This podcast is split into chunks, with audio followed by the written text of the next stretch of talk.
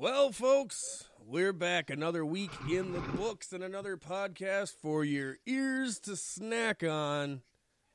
And I hate to let you all know, but both Pasty and Mac have got the corona. The corona. You can keep your virus. We got the ah, beer. Yes. My name is Pasty, and this is my co host, Bidet Man. Bidet. He can tickle your butthole with his tongue without you ever even knowing. You'll never even know it. But he Just will. out of nowhere. You don't know how many times I've already done it. Ah, that's good. Good stuff. Open the fucking show with an inside joke. Enjoy. Yeah. Way to alienate your fan base. the fuck is he talking about?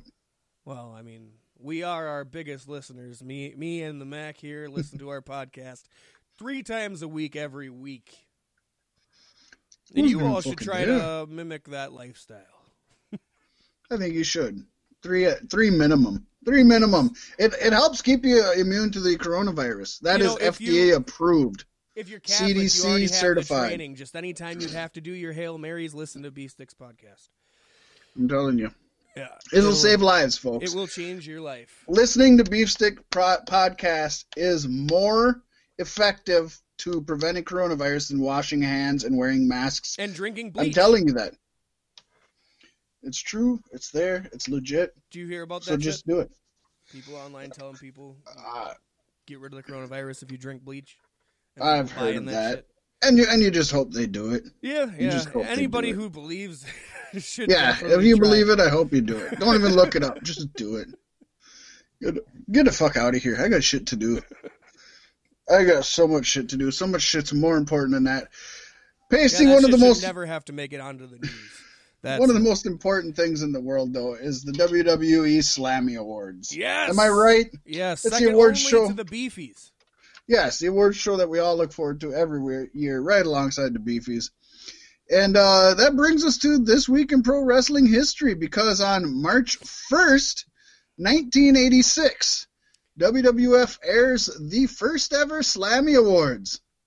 Yes, the faux awards show, taped the previous December, mind you, at the Baltimore Civic Center in Baltimore, Maryland, was mainly used to promote the wrestling album which was a WWF musical album, which was released back in November of the previous year. Yet time moved a lot slower back then than it does now.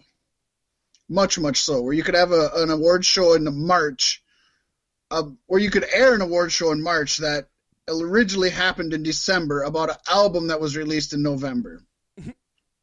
That's great. So um, the winners, who were all connected to the album, so these are the winners of the very first ever Slammy Awards, folks. And if you ever wondered why they're called Slammies when they just give them to wrestlers and it's a take on the word Grammys, this is why, because it was originally named for the actual musical album. We had Best Commentator, Mean Gene Okerlund took that prize home. Best Personality in Land of a Thousand Dances video, why that was Rowdy Roddy Piper. Best producer was Cyndi Lauper. She earned that one for sure. Most ignominious was Nikolai Volkov. Nobody knew what ignominious was. for him. Yep. And best performer, Junkyard Dog. That's pretty great. So, Pasty and listeners at home, to put this in perspective, basically we are celebrating the anniversary of a 34 year old event about a three month old awards show being used to promote a four month old album. That is fantastic. and hey, folks, if you want to hear the wrestling album, it is a part of the BSP Grapple Stock playlist on Spotify. Go check that shit out. As long as well as any other music made by wrestlers over the Cheap years. plug. Yes. Gotta get a new cheap plug. Hey, it's a, it's expansive entertainment. That's what we're doing here. We exist. We are expansive. Yes. That's what you do after you hit 30, right? You just expand. You you expand, you take lots of naps, and you eat parking lot panties. Yes, parking lot panties. Yum yum. So anyway, he was like, we were we were driving, and I said, "Bill," we pulled over to a convenience store, and I got him a book, you know, one of these, uh, you know, shitty porn books. A jacket bag. I- I- and as he's driving, I'm saying, Bill, look at this. And he's going, oh my God, what I would do with that. And that was also the, the day that we came back that night and there were panties in the in the parking lot and we only had the lights of the truck. So Bill, look at panties. He got out of the truck and he walked over to it. He picked them up. He looked at them. He showed them to me in the light and he just stuck them in his mouth and went, rah, rah, rah, rah, rah, rah, rah. I wish your pussy was attached to this. My goodness. But yeah, that's Bill. Parking lot panties. Parking lot panties. They were Yokozuna's panties. Nom, nom, nom, nom, nom, nom, nom. I love the sound effects. That's the best part. For those of you who don't know, Klondike Bill was uh, was a veteran of the ring crew of WCW NWA. He was with them for decades and decades. Set up the ring, took down the ring, drove truck, set up ramps, did a little bit of everything. Uh, but one of the most uh, perverted men in the world, and uh, loved a, a glass bottom boat ride. And if you don't know what that is, folks, I, I dare say you should just look it up on Google, preferably on your work computer. Yes. In front of your kids. it's family friendly entertainment. That's what we bring to you on Beef Sticks Podcast, folks. Yes, yes. And we got more family friendly entertainment from the likes of All Elite Wrestling, Pasty. Yes, we do. As AEW had debuted their might be WrestleMania pay per view Revolution. It wasn't. Might not be. It wasn't. It's It not bad good. at all. It it's a very good. good, pay per view. Yeah, it's a solid watch. A couple of lackluster matches, but what card doesn't have those? New Japan. Um, ah, no, this was it was a fun watch. I was really excited to get into it, and I enjoyed the entire time. Um, so did you end up did you end up watching it uh, last week right after we recorded, yes, or did you a- a- wait a as or soon two? as we as soon as we got done, I went and uh, got Did myself locked in. Yes. I watched it on Tuesday, I believe, was when I ended up watching it. Yep. Uh, hint, hint, wink, wink, nudge, nudge. I watched about six 15 minute clips before it got over, and I was able to watch it in hour chunks. what? What's that mean? I don't know. Pay per view is weird these days. very weird. Very weird. Strange. So to start out, Pasty, we had the pre-show, of course, the the buy-in as they call it, I believe. Do they still call it the buy-in? I think they still call it the buy in. I didn't We're gonna call it the catch buy-in. it. I, I We're gonna call it the buy-in, and we had a tag match. We had Dr. Britt Baker, DMD, and Penelope Ford defeating Riho and Sakazaki. Yes. Um, I suppose that's the way it probably should go, seeing as Riho is just the champion, and I think the ultimate goal is to get Britt Baker on the Britt top of the Baker. Yeah, they're they're pushing Although for her. not really worth it on a She's- microphone, so She's me, got a ways to go. She Yeah. definitely has more of a ways She's to go no Adam than Cole, baby. no, no, she's not. And I, I expected her to be farther along by now, but that's that's not on her. That's on me, and, and it's on AEW a little bit too. They pushed her really hard when she first came in, Yeah. so I think it's a little bit on her and AEW to uh, pull back. If they push her too strong, too fast, I think it's gonna hurt her. I honestly, I wonder if she's holding herself back too, so that when her contract is up, she can just be like, "Yeah, I'm not good enough for your program," and then go to NXT. Because that's where I've seen it going Bad the whole time. Not a Cole not a not not going to AEW, not when he's Triple H No, front pocket jerk boy. yeah, he he's he's a main event fella in a main event company. Yeah, he's not what I going anywhere. I know what you meant.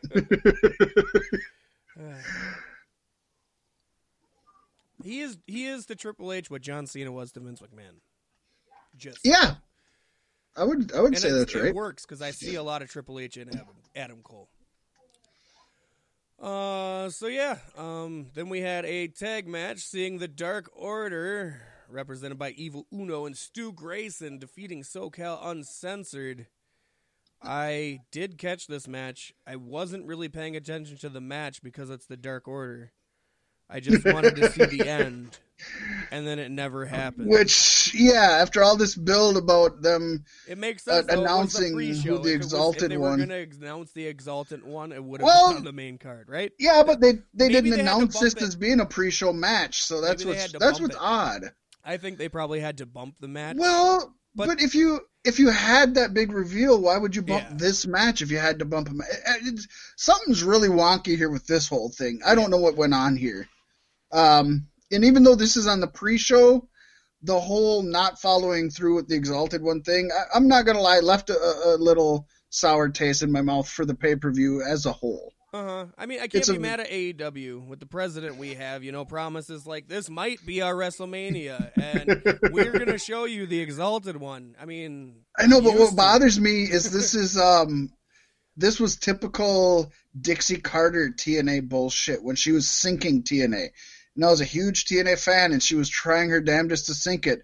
And she'd do shit like say, I got a huge announcement coming up and then she'd announce like, "Oh, we're changing the ring skirt on the on on the ring" or something stupid like that. And then they'd promise, you know, certain things and they wouldn't follow through. The the biggest one was the the main event Mafia was coming back and then it didn't come back cuz they didn't decide to give anybody a contract and just thought they would show up. Stupid. Um, so that's what to me scares me about this kind of thing. It's like, yeah, those are two big Dixie Carter moves. They're two moves you just want to avoid when you're building a company, and we hope that AEW learns from this. well, if Matt Hardy is the one, I think the fans are willing to wait on it a little bit longer. And I would agree. I mean, we talked a little bit about it last week. I think that's the don't only know. thing. You know, if it was anybody else, this would have fucking killed the whole thing. You know what I mean? Yeah. Everybody expected it. Honestly, we probably didn't need it at this pay per view. Well, we didn't, and they didn't need to promote it as happening at this pay per view. Yeah, yeah. So uh, then we had the actual main show, and we seen Jake Hager actually defeat Dustin Rhodes, which I was hoping would happen by submission, which was surprising to me.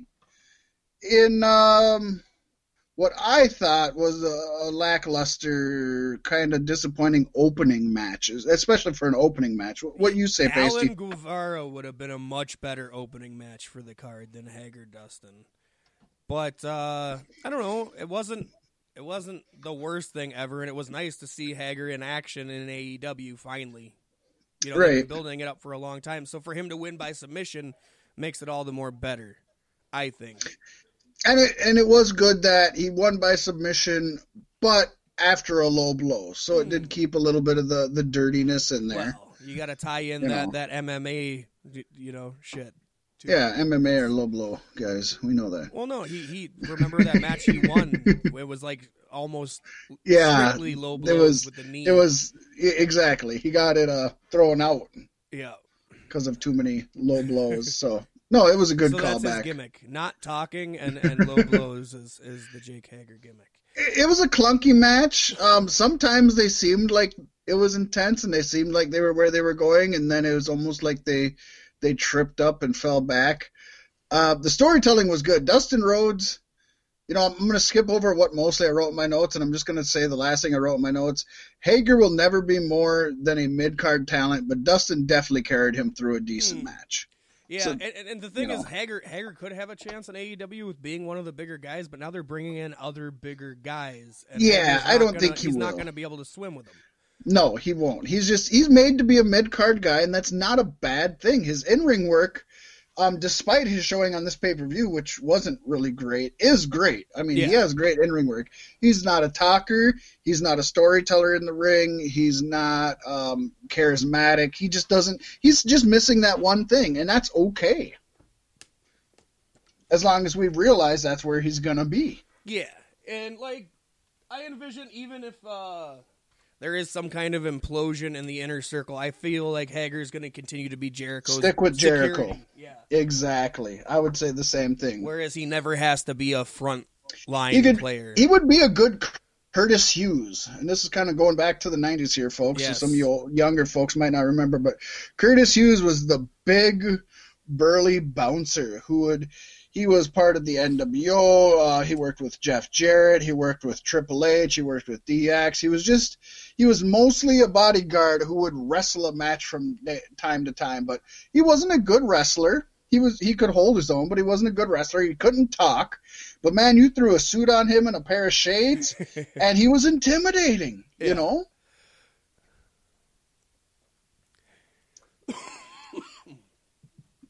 Overall, ooh, Corona.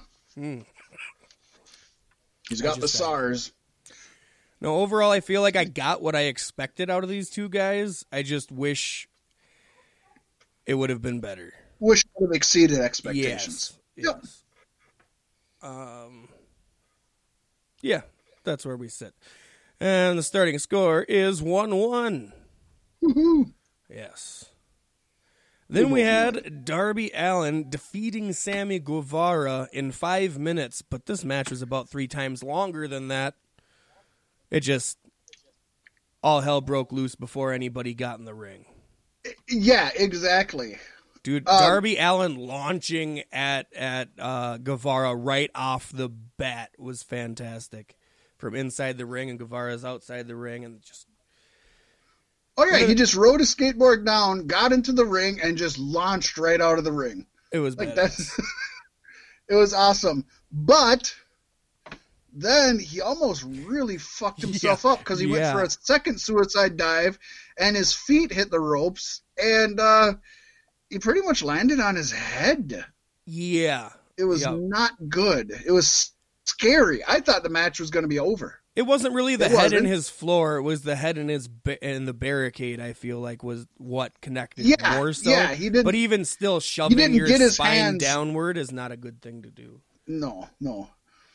Wasn't good. Um Guevara had one bright point in this match. Oh, At least that's my opinion, and So you mentioned it. I, I thought I thought it was a six I thirty. remembered it all week, and I you didn't called even. it a five twenty uh, frog splash. So yeah, I thought it was one it at least was. six thirty because I'm like, whoa, that shit had some rotation that, that yeah, it was uh, it from was the top awesome. rope to a table outside. It was beautiful. It was very awesome. And Pasty, we should let everybody know who didn't watch this. Everything we've talked about so far happened before the match started. Yes, yes. the match, match- hasn't started yet. Uh oh. so it was cool. I loved it. I, it was great. This is what these two guys needed to bring out. Um, and it was actually pretty high impact even once the match started. It was a little, little. They kind of blew their load at the beginning, uh-huh. which could or couldn't be a bad thing. I don't know. Darby Allin scored with the coffin drop, which uh, was great. And basically, to me, this was, I guess, what I would have hoped. It was a showcase for Darby Allin. I don't think Sammy Guevara sh- did much for me in this, other than Hmm. that that 630, whatever it might have been. As a but, young um, heel, he really doesn't have to do much. You know what I mean? I would disagree. I think the heels should do more. I think I think he will in time, but he's young. He's got a lot of potential and a lot of is young. growing to do. And when he goes, he goes.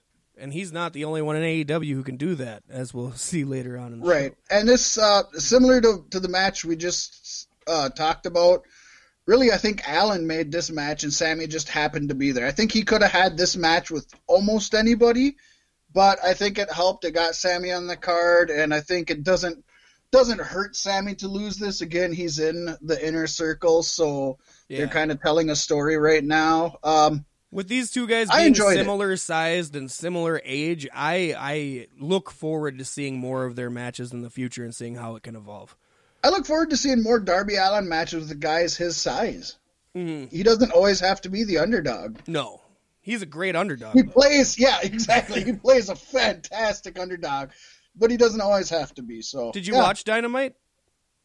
Uh, you asked me, and I said no. Okay, yeah, yeah. So they Jericho said if Moxley and, and Dar- Darby beat him and Guevara, he would take a six month leave of absence.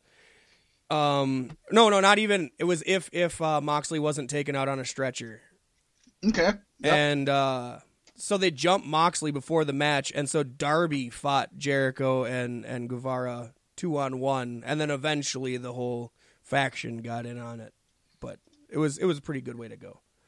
And then, as I mentioned when we talked about this before the match, Darby Allin did the same damn suicide dive that he almost killed himself on on this pay per view, and it ended up taking him to the Dagum hospital because Chris Jericho hit a, uh, and we'll talk about it later in the. We'll talk about it later in Yes. the injury report, but nonetheless, it's like, oh my gosh, learn your lesson, son.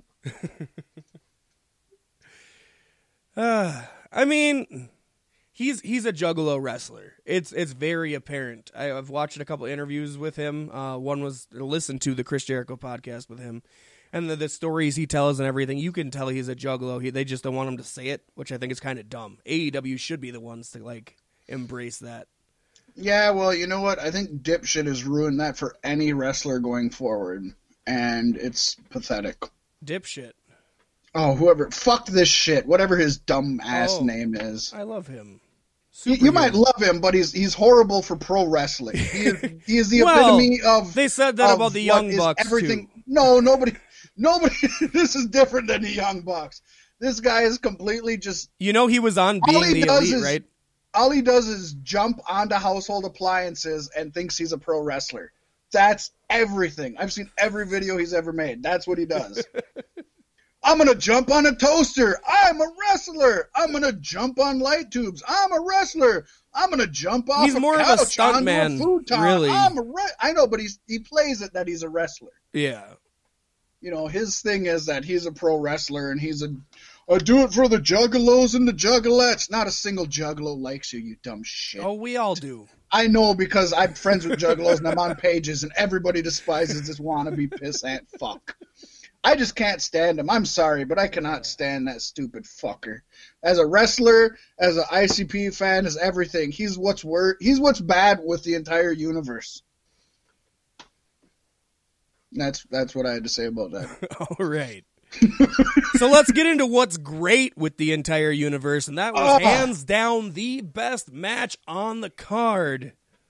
The AEW Tag Team Championships, seeing Kenny Omega and Adam Hangman Page retain their titles against the Young Bucks in some of the best storytelling we've seen in America.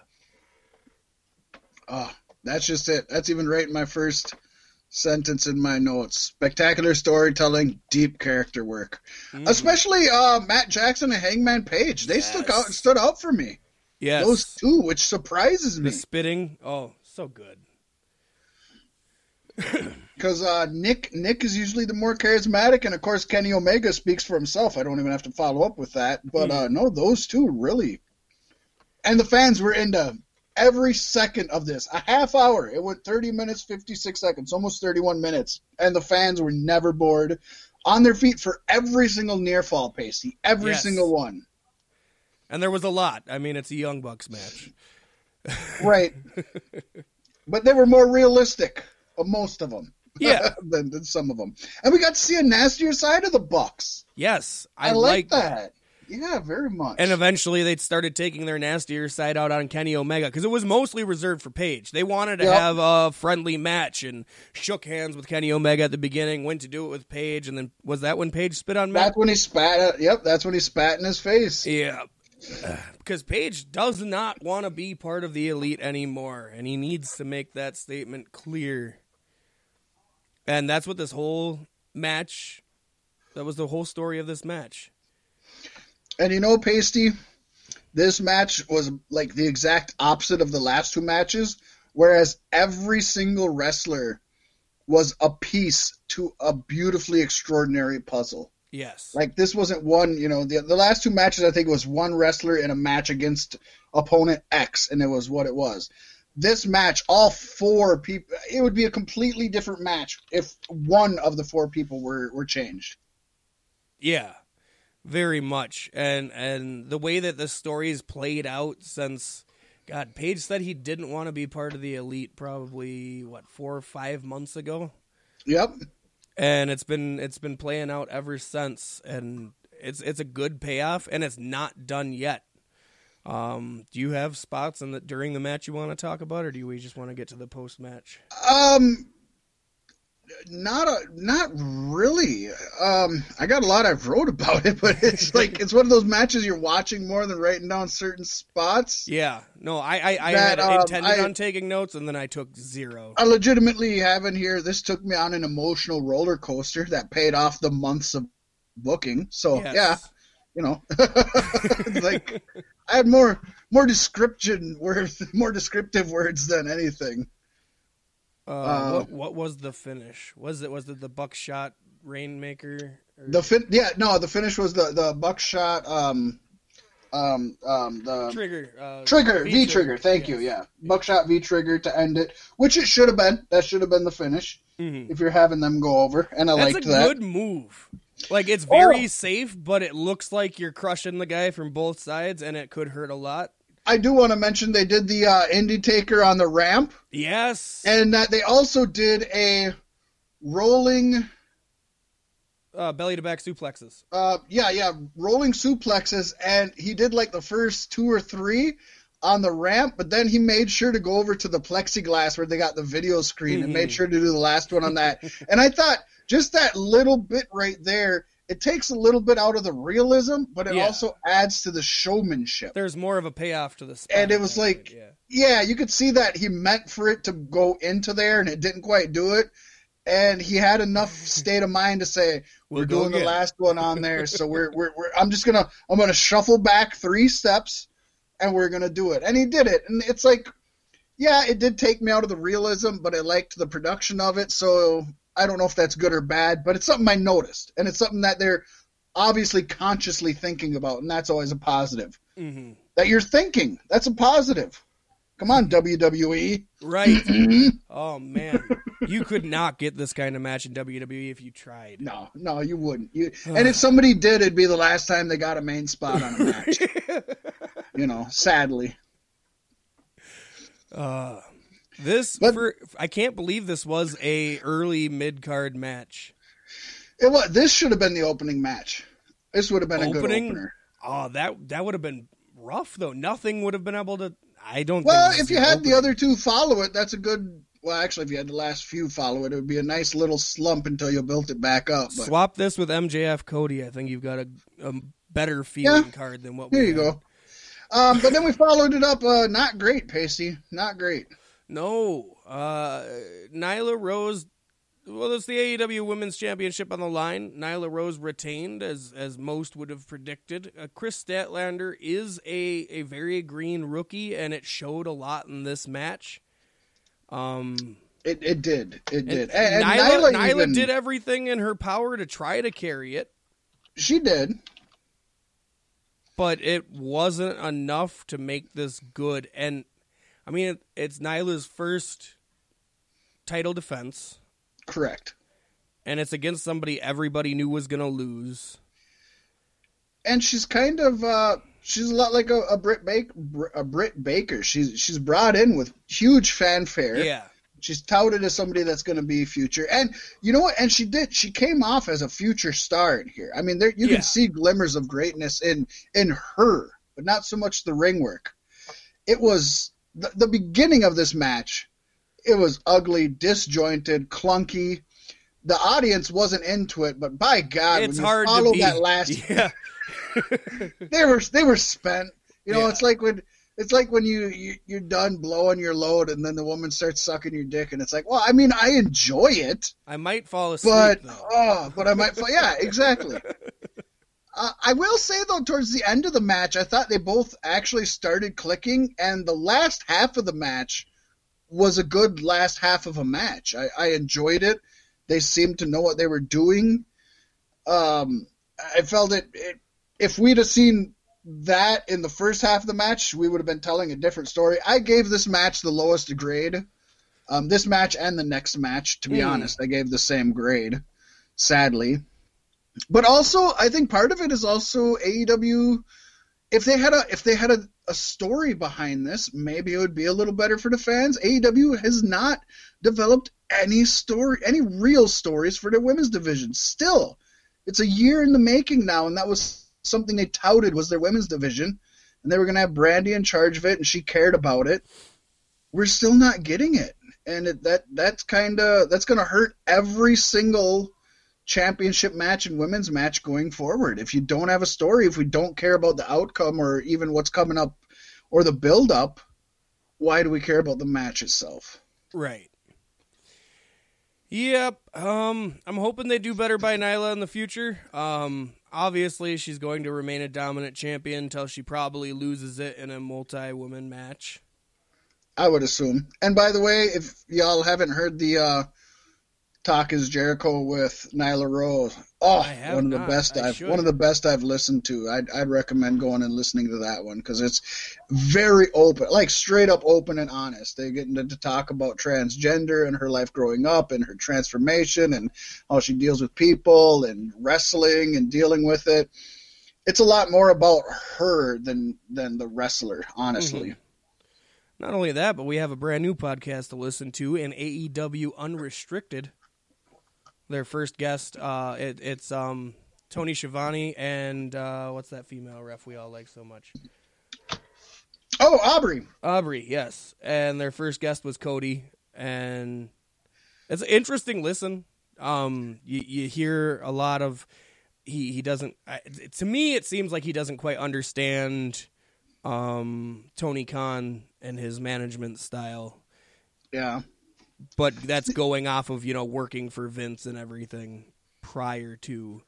But the, it's it's a good listen, and I'm looking forward to that podcast. Just getting to know some of these superstars even more. Yeah, I um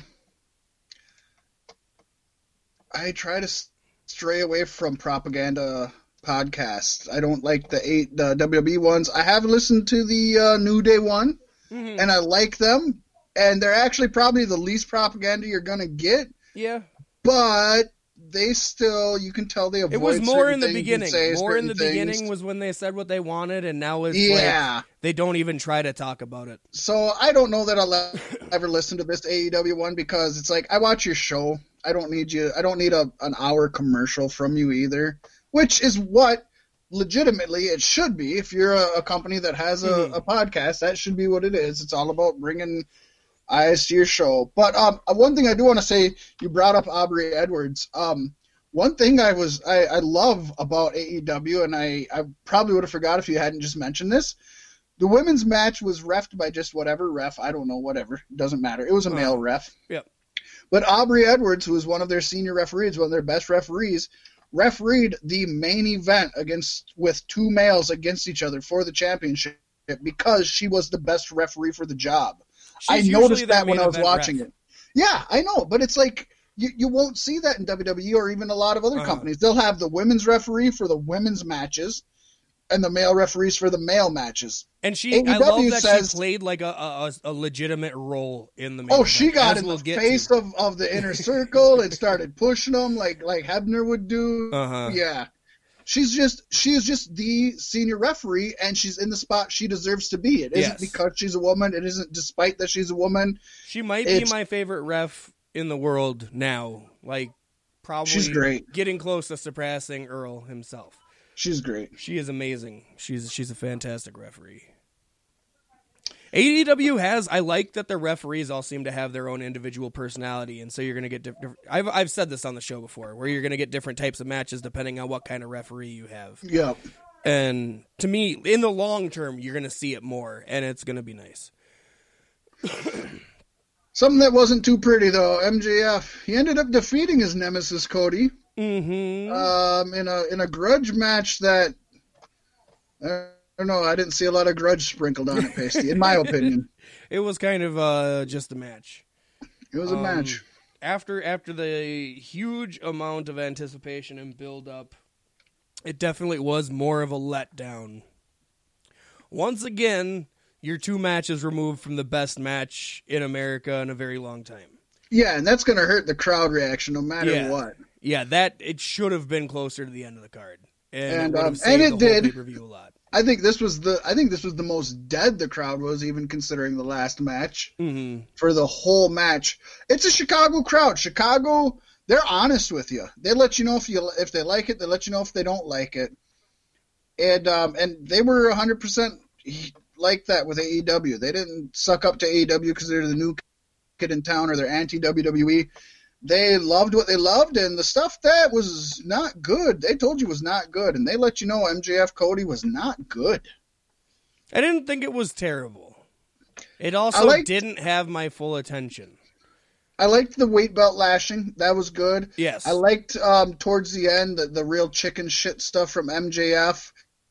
He spitted he, he spitted in his face, similar to like we seen earlier in the Bucks match. Which again, Shouldn't have did that. No, not Right. after we already seen it. yeah. Um, the finish got a pretty good pop. wasn't great. Um, I do have a problem with MJF bleeding in this match. First of all, I didn't think they needed it. We've seen blood in every AEW pay per view so far. Every Cody match. uh, yeah, and it's starting to get it's starting to not mean anything. It really doesn't mean anything anymore. Uh, this match, uh, it was a grudge match, and I wanted more from it, but I wanted more from the the storytelling and from Hmm. the the charisma and from the facial. Blood didn't mean that it was more. No. It, it didn't help it. And I, don't totally think. get where you're coming from, but in a world where we've been without blood for so long, I'm not quite willing to complain about it yet. Well, I, I will see it, when we I get to the main it, and I will. though. Yeah.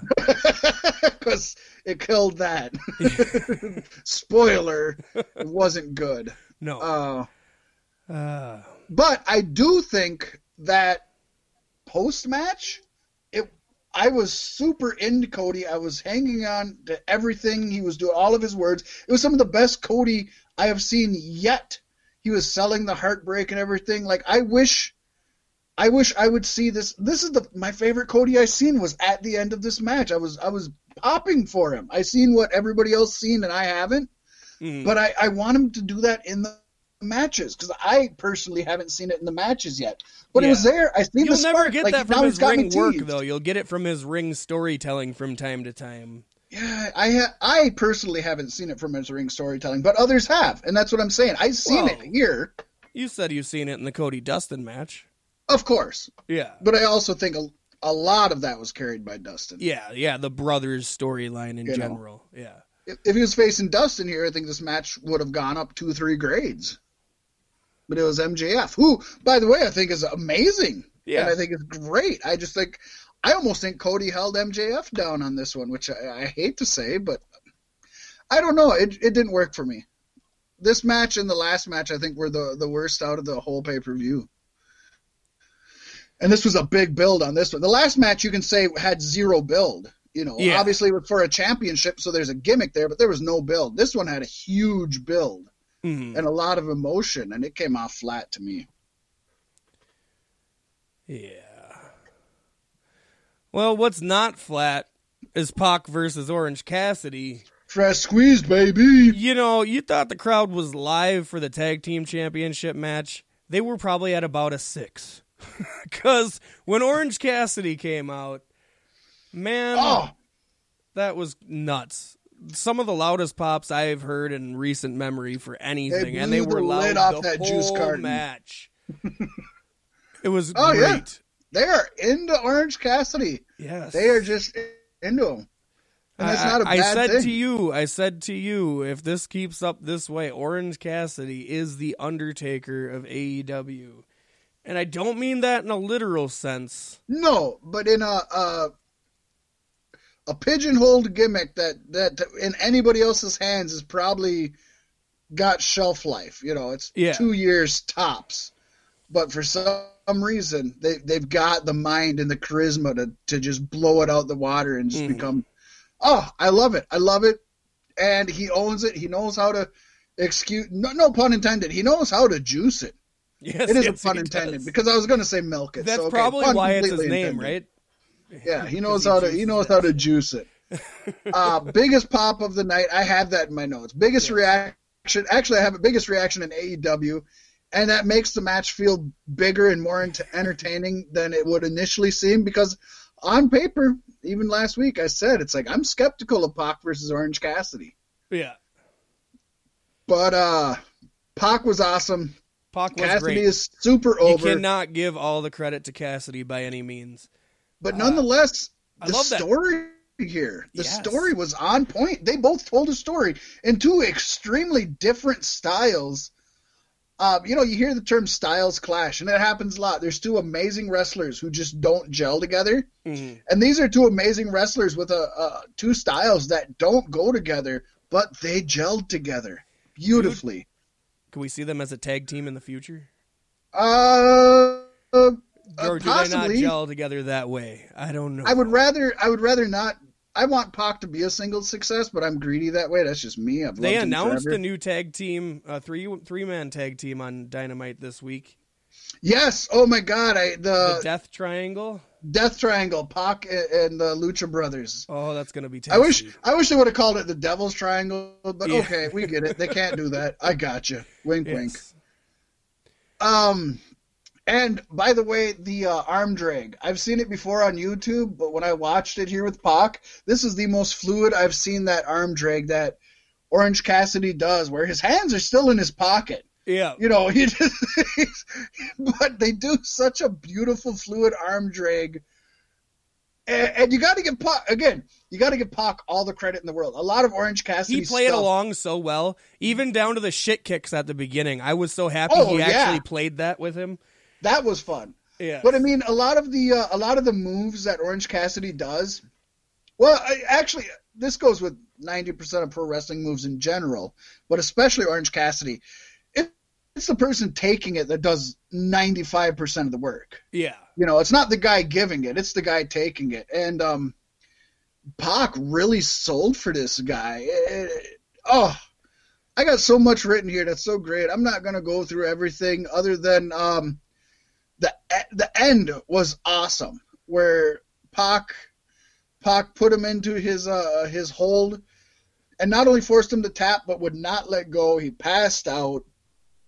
This is the Pac I love seeing, and I even have written here, Pasty. Pac may be his best in AEW.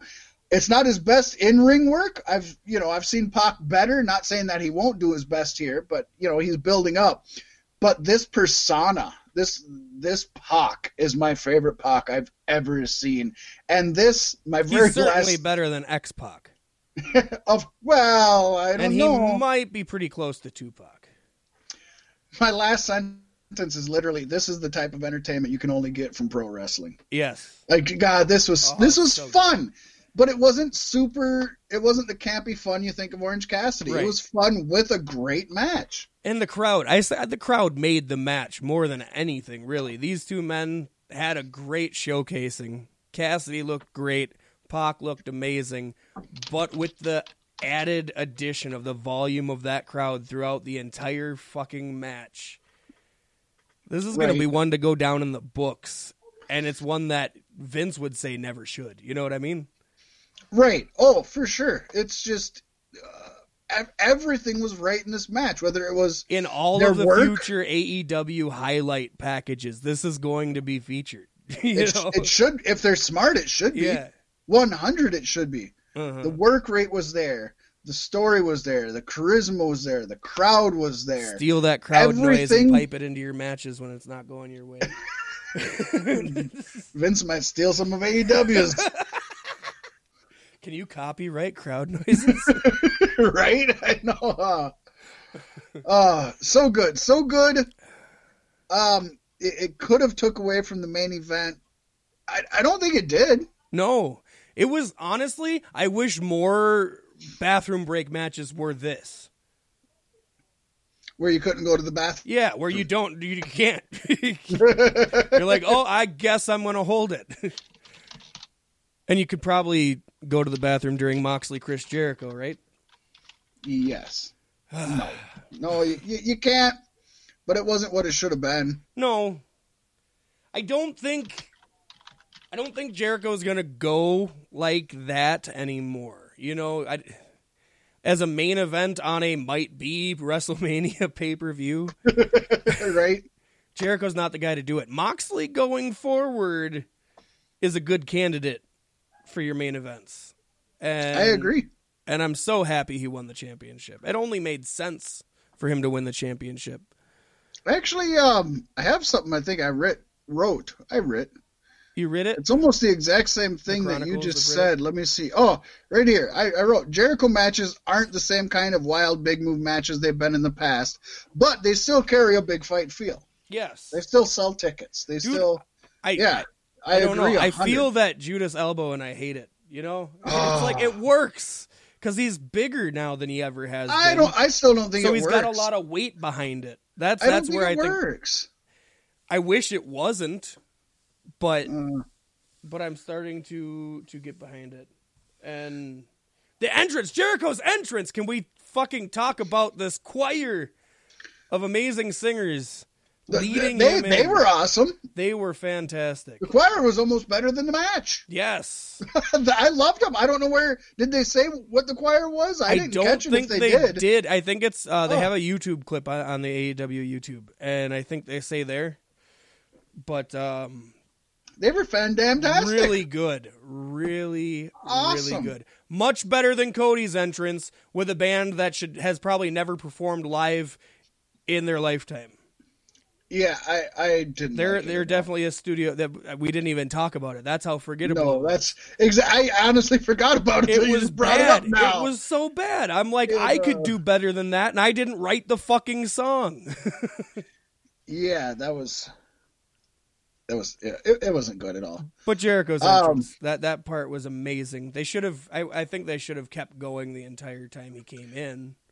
But a- after the entrance, the match, the match before the finish, before the end of the match here, was good. It Hmm. told a good story, had good moments, but that was it. It was good. What was the, the Yeah. bulk of the match? Um, Jericho did. We we seen interference from Santana, Ortiz, Hager, Sammy Guevara, everybody, and and that's cool. Yep. Jericho tried to get himself disqualified. Aubrey would not allow that.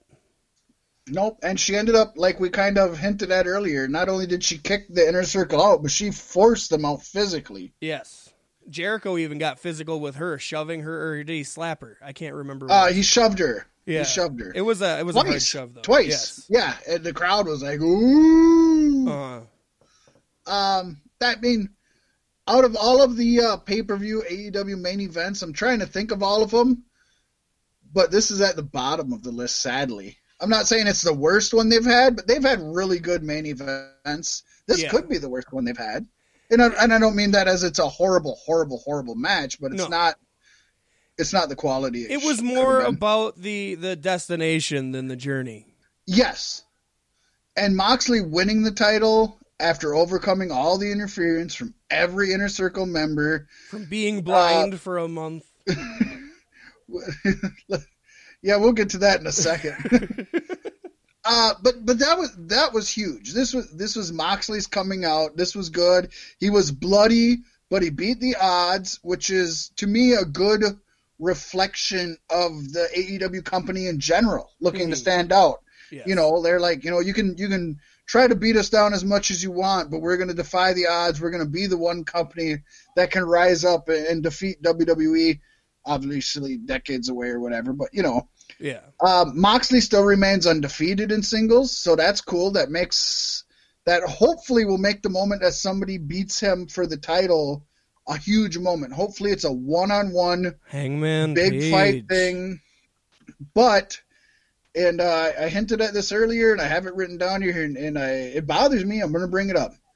The blood in this match would have meant a hell of a lot more if a we haven't seen it in every AEW pay per view so far, Yeah. but b if we hadn't already seen it in M- MJF versus Cody. yeah. What the fuck? Why would they bleed in that match if they knew that there was going to be blood in the main event here?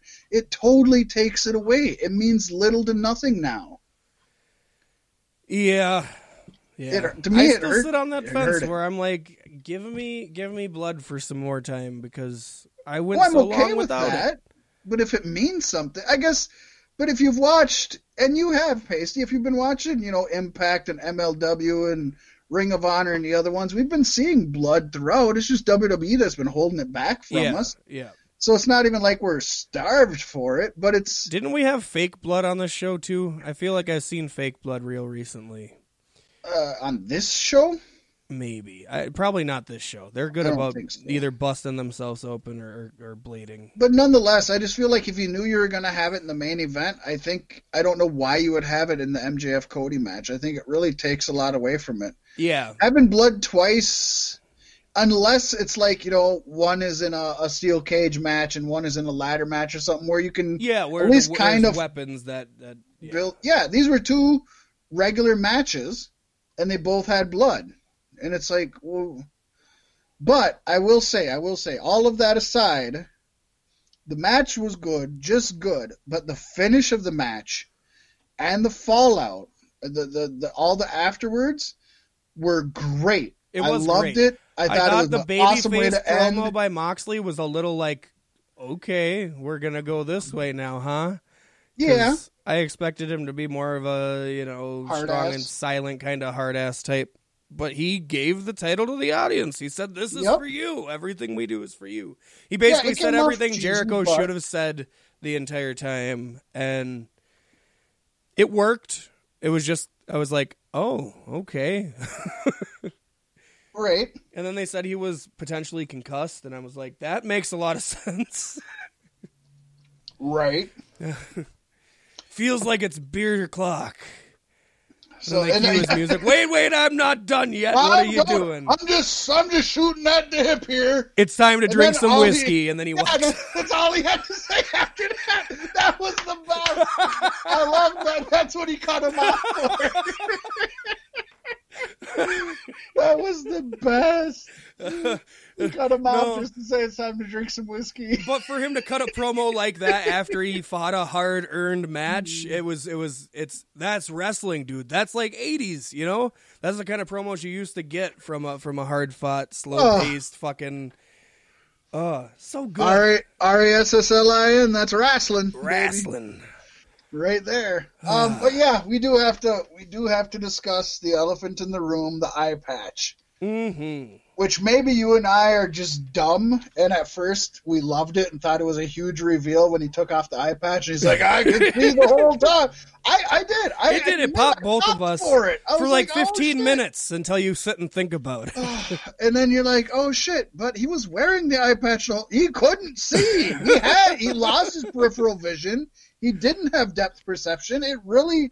It did. He basically he fucking just uh he handicapped himself. yep, for which no is reason. just dumb. that's, that's just dumb Yeah, in general. that's the worst part too, because this match, the eye patch stayed in place better than any other match since he injured his eye. He had to fucking move it every five, ten seconds in any other match he's had with it. This time, stayed in place throughout the match.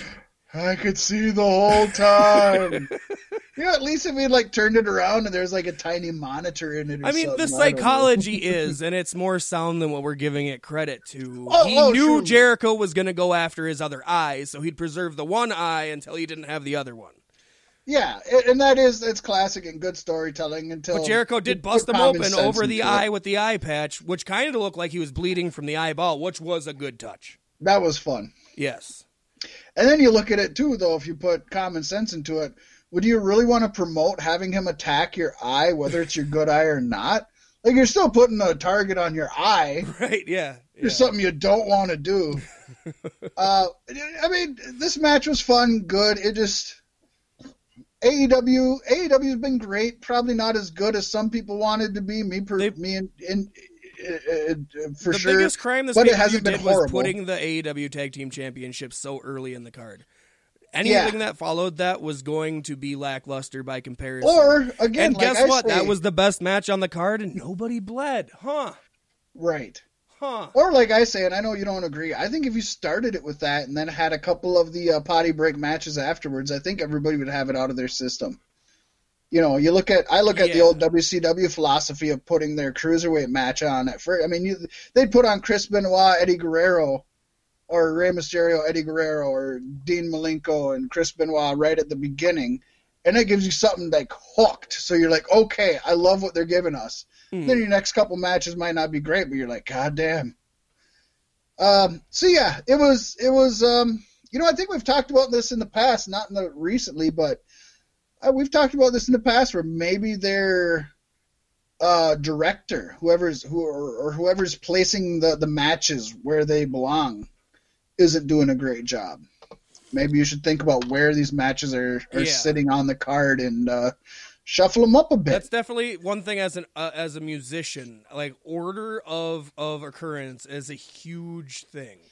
I like to listen to an album that kind of tells an arcing story, even if it's not connected music. Yeah. The you ride the wave, and I think that is it. It's a huge thing, and a lot of people don't think it's important.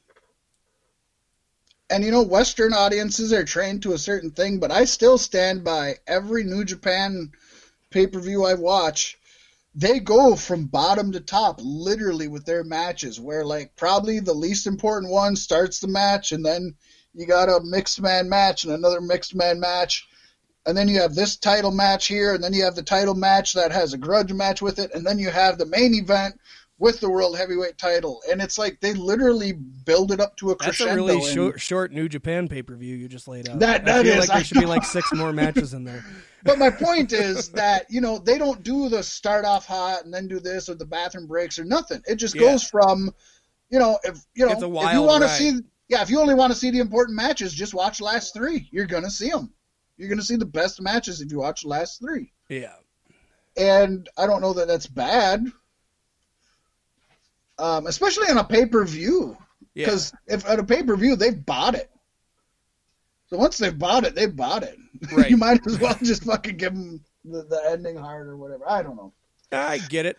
Uh, before we move into the Savage Sentinel, and I know we're running a little slow, We are running a little quite a little here. slow. Um, I did want to talk about, and, and I want to get your opinions on the upcoming Dynamite Blood and Guts, which we're going to see a War Games with a roof. I, you know, all I know is that they're having a episode called Blood and Guts. That's as far as I know about anything about it. So I really have Yeah. nothing to speak Two on. rings with a cage with a roof on it. I, I uh, they're not calling it We've War Games war- because obviously Okay. they, they We've had really war can't- games with a roof before. That's common. Yeah. Well, you didn't you say? I think you said when when NXT was doing it that you preferred when it had the the, the ceiling on it. I did. I honestly did. And there, and obviously it, it adds limitations. We Mm. know that. But you can have guys on top of it, and AEW is going to be chucking guys off the top of it. Oh, for sure. You imagine. Yeah, it's. Uh, I'm looking forward to it, and I just I wanted to see what your thoughts were because I, I figured you'd be pretty excited. Yeah, I guess I haven't heard anything about it, so I, I haven't had a chance to build up. But I, I will definitely, I'll definitely make sure to watch that episode if that's what we're getting. I love me a war games. I love it all. and on uh, TV, who's, in it? Do we shit. know? No, I don't think anybody's been announced yet. Okay. Yeah, no, But I'm, I would I'm assume Death that. Triangle has to be in it, right? Oh, I, I would hope so. Just for me, Like, personally. give me Death Triangle and maybe one or two other guys, and then and then give me the Elite and ha- throw Adam Page in there, and this is where you can really get that going. You know what I mean? They drag Adam Page into the match begrudgingly. Or is it going to be inner circle versus uh, elite and be kind of That would be good too. yeah? It's what you would kind guess- of expect. I don't know. I, I don't know how many men are going to be in it either. They haven't really announced much beyond it's going to be a cage war games style match on TV. So, um, let's get into uh, best match and grade. Pasty, I, I think I know what your best match is. Mine is obviously the tag match. Yeah. The tag match is pretty fan fucking tastic. I'm gonna go with that. For the crowd pops, I almost want to say Pac Cassidy. I mean, I you could make an argument for it. For sure. I don't know that I would agree, but you could definitely make an argument for it. I just think that tag match was It so, was yeah. so amazing. I mean, it Oh killed the God. rest of the show. So right? they didn't have any energy until Orange Juice got in the ring. Yeah. that orange juice will give you a little bit of energy, though. I've yes, heard it that. does. I've read oh that. fuck! If you ever drank orange juice after sex, it's better than the sex. Oh my gosh. Oh.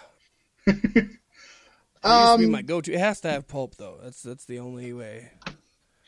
So I give this pay per view as a whole. I found it kind of mid grade, but I gave it a little boost just for that tag match because I think Mm. that's one of the best matches of all time. It's going to be in your top 50 matches of all time. Uh, so I gave it a B plus. Whether that's high or low, I'm not sure. Where do you put it at?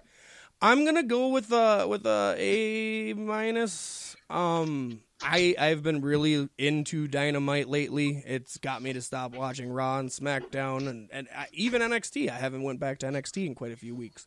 Yeah. Um, so so riding the crest of it, and I watch the Being the Elite shit, and and you know I follow the stuff. I I'm their their core demographic, I guess. But um. I follow the stuff, and I gotta I gotta bump it up. I think it was good. The only things I didn't like, like I said, was the the women's championship match and Dustin versus Hager. Hager. Yes, Okay. Sounds good. yes. What sounds better is this sweet song as we get ready to move into this week's Savage Sentinel, where we got all the news. All of it. Kicking it off at the top, WWE officials reportedly held a meeting with the roster about the coronavirus before Monday's Raw at Barclays Center in oh, Brooklyn. Oh, no. The meeting was done to go over the latest available information on the virus and tips they can use to protect themselves while traveling on the road for the company. The virus has started to spread across the United States as the first U.S. coronavirus deaths have been confirmed, and the first cases of the coronavirus were confirmed in Tampa, Florida area, where WrestleMania 36 is scheduled to be held. The cases were confor- confirmed just days after WWE Chief Brand Officer Steph. Can we call her Chief Brandy Officer too? You can call her whatever you want, buddy. After WWE Chief Brandy Officer Stephanie McMahon and WWE Executive Vice President of Special Events John Saboor, not not Canyon Seaman, unfortunately, That's sad. were asked if WWE is ready for the coronavirus while at a WrestleMania 36 luncheon at Raymond James Stadium last week. And that is a scary thought. A WrestleMania sized crowd, it's going to get around A there. WrestleMania sized crowd with people coming from all over the world. yeah, that's People coming from China, people coming from Taiwan, people coming from France, people coming from Italy, people coming from all these places that have a decent amount of the uh, corona outbreak. Mm. I mean, big things have been canceled. Uh, one of the one of the big music festivals was just canceled for due to the coronavirus. Um, There's I, there's debate about what's going to happen with the Olympics. Mhm. You know what I mean? yeah, It's like it's wow. uh, it's it's, it's bullshit. time to be it's all on- fake. yeah. But you know, it's but it's still big.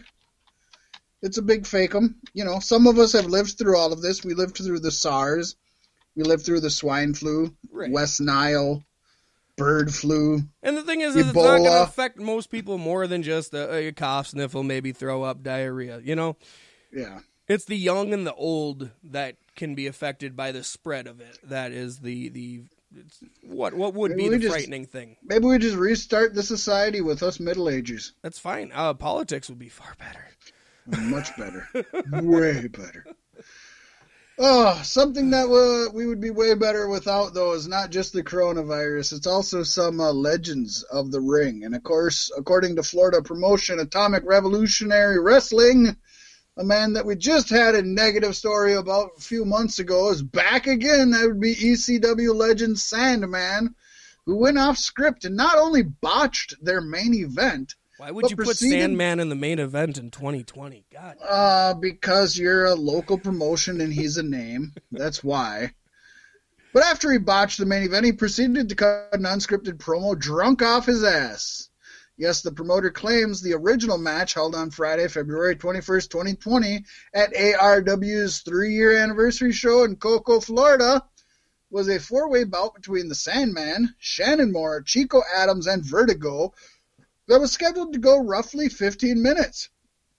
ARW claims Sandman was drunk and ended the match in less than three minutes before he proceeded to, quote, grab a microphone and go on a drunken, unscripted rant and try to play matchmaker, unquote. Video of the in ring incident was posted on the company's YouTube channel, which, uh, of course, you can find on our Facebook page, facebook.com forward slash beef six podcast Yes. showing Sandman calling the location Orlando, despite being Cocoa. Apparently, Sandman was also causing some backstage problems, including apparently sexually harassing some of the women wrestlers and insulting the talent on the card, causing damages to the venue, and nearly getting into a backstage altercation with talent. The promoters said unprofessional is an understatement, and they will never, ever, ever, ever, ever, ever, ever, ever, ever, ever, ever, ever work with Sandman again.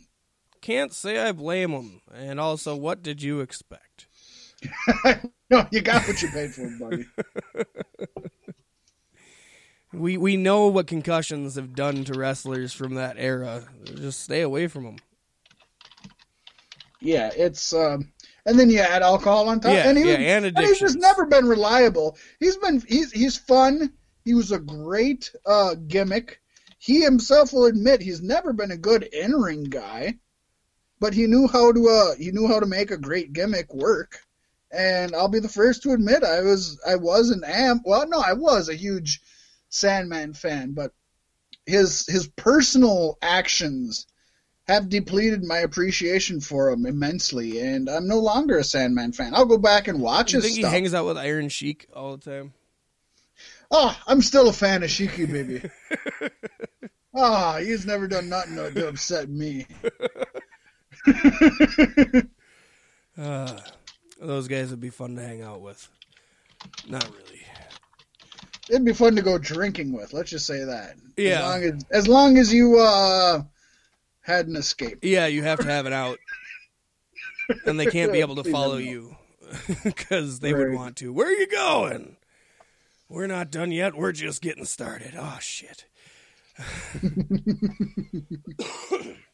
well, Impact Wrestling announced a new television distribution deal with Discovery India on Tuesday.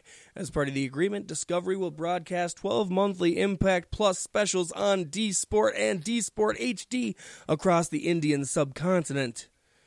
The exclusive deal will include monthly specials from Impact's Plus service, including Sacrifice from February and Lockdown in March.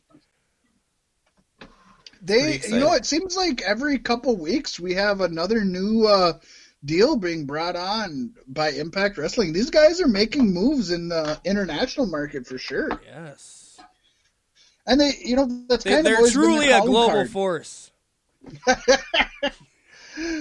um, it, you know, TNA slash Impact has always been strong. You you'd hear, you know, Impact, um, TNA Impact, the the show would have higher ratings than WWE Raw or SmackDown in England, in Germany, in India. They were huge. They're one of the big. They're the biggest wrestling promotion in India. It's it's kind of cool when you take an outside look outside of the United States, and um, good for them this is a company that by all means should have been dead by now. And look at what they've done. Wow. Yeah, it, it's amazing the the revival of Impact Wrestling, and uh, we say it a lot, but you can't say it enough when they impress you every single week with the things they're doing to expand.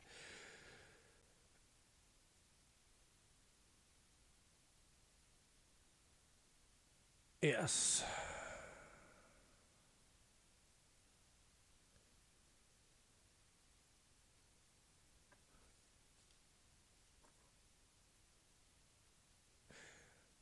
Well, Wrestle One made the announcement that it's going to go on an indefinite hiatus and suspend all activities after their April 1st event at Korakuen Hall in Tokyo.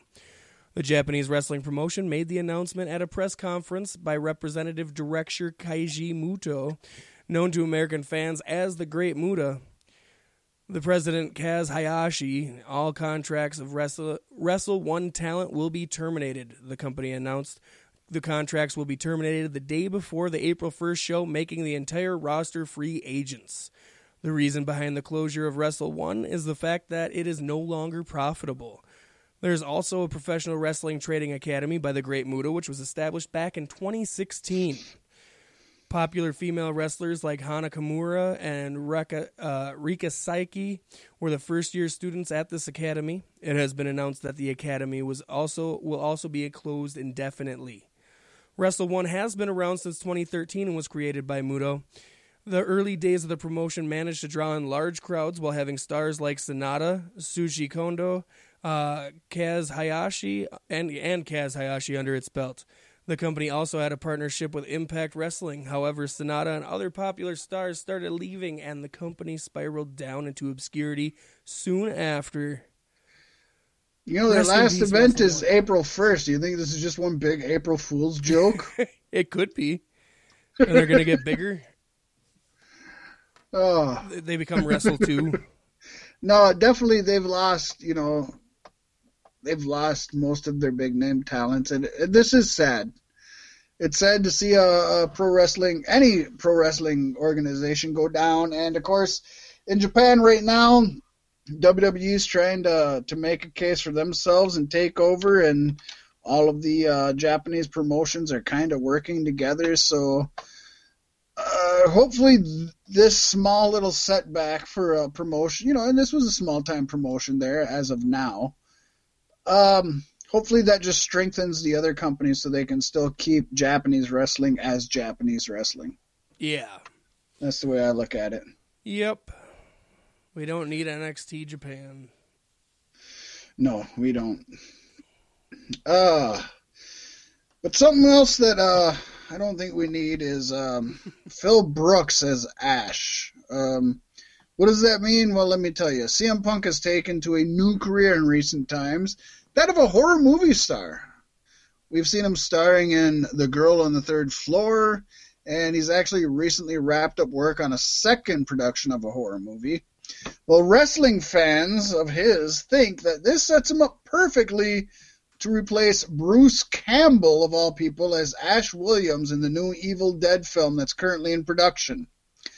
After reports started circulating, Campbell himself tweeted out a message saying that there may be another Ash waiting in the wings.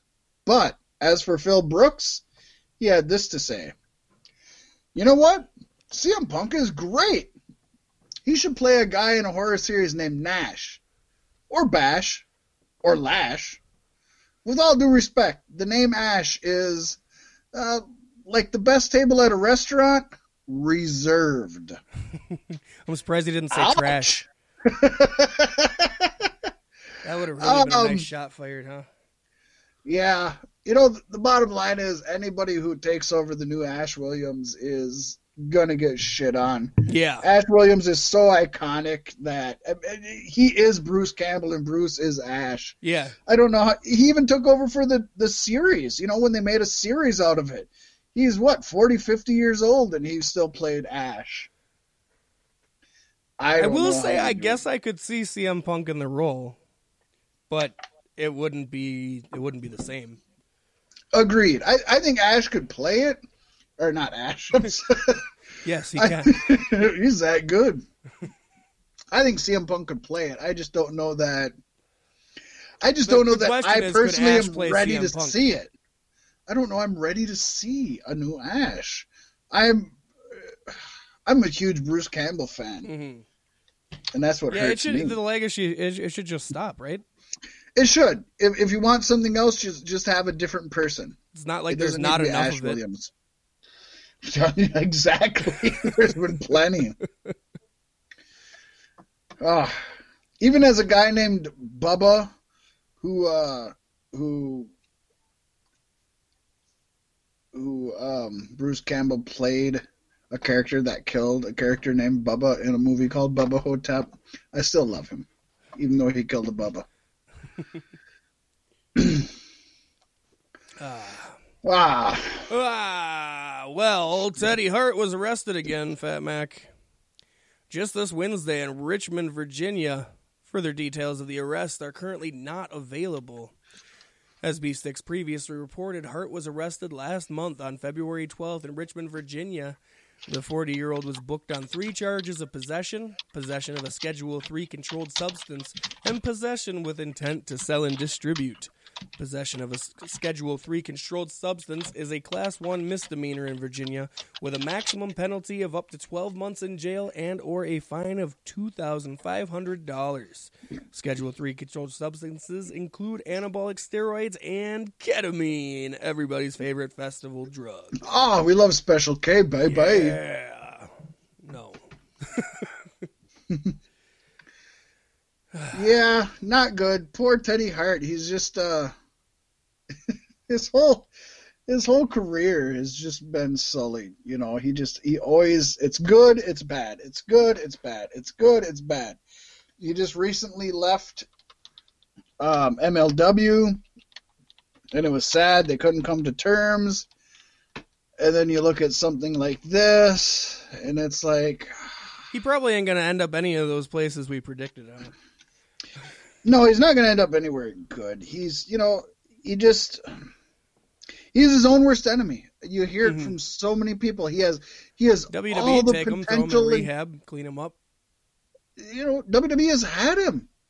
He's burned the bridges with WWE three different times. It's it's he has all the potential and talent in the world. He's one of the most talented people ever. He, he's got it in his blood, literally.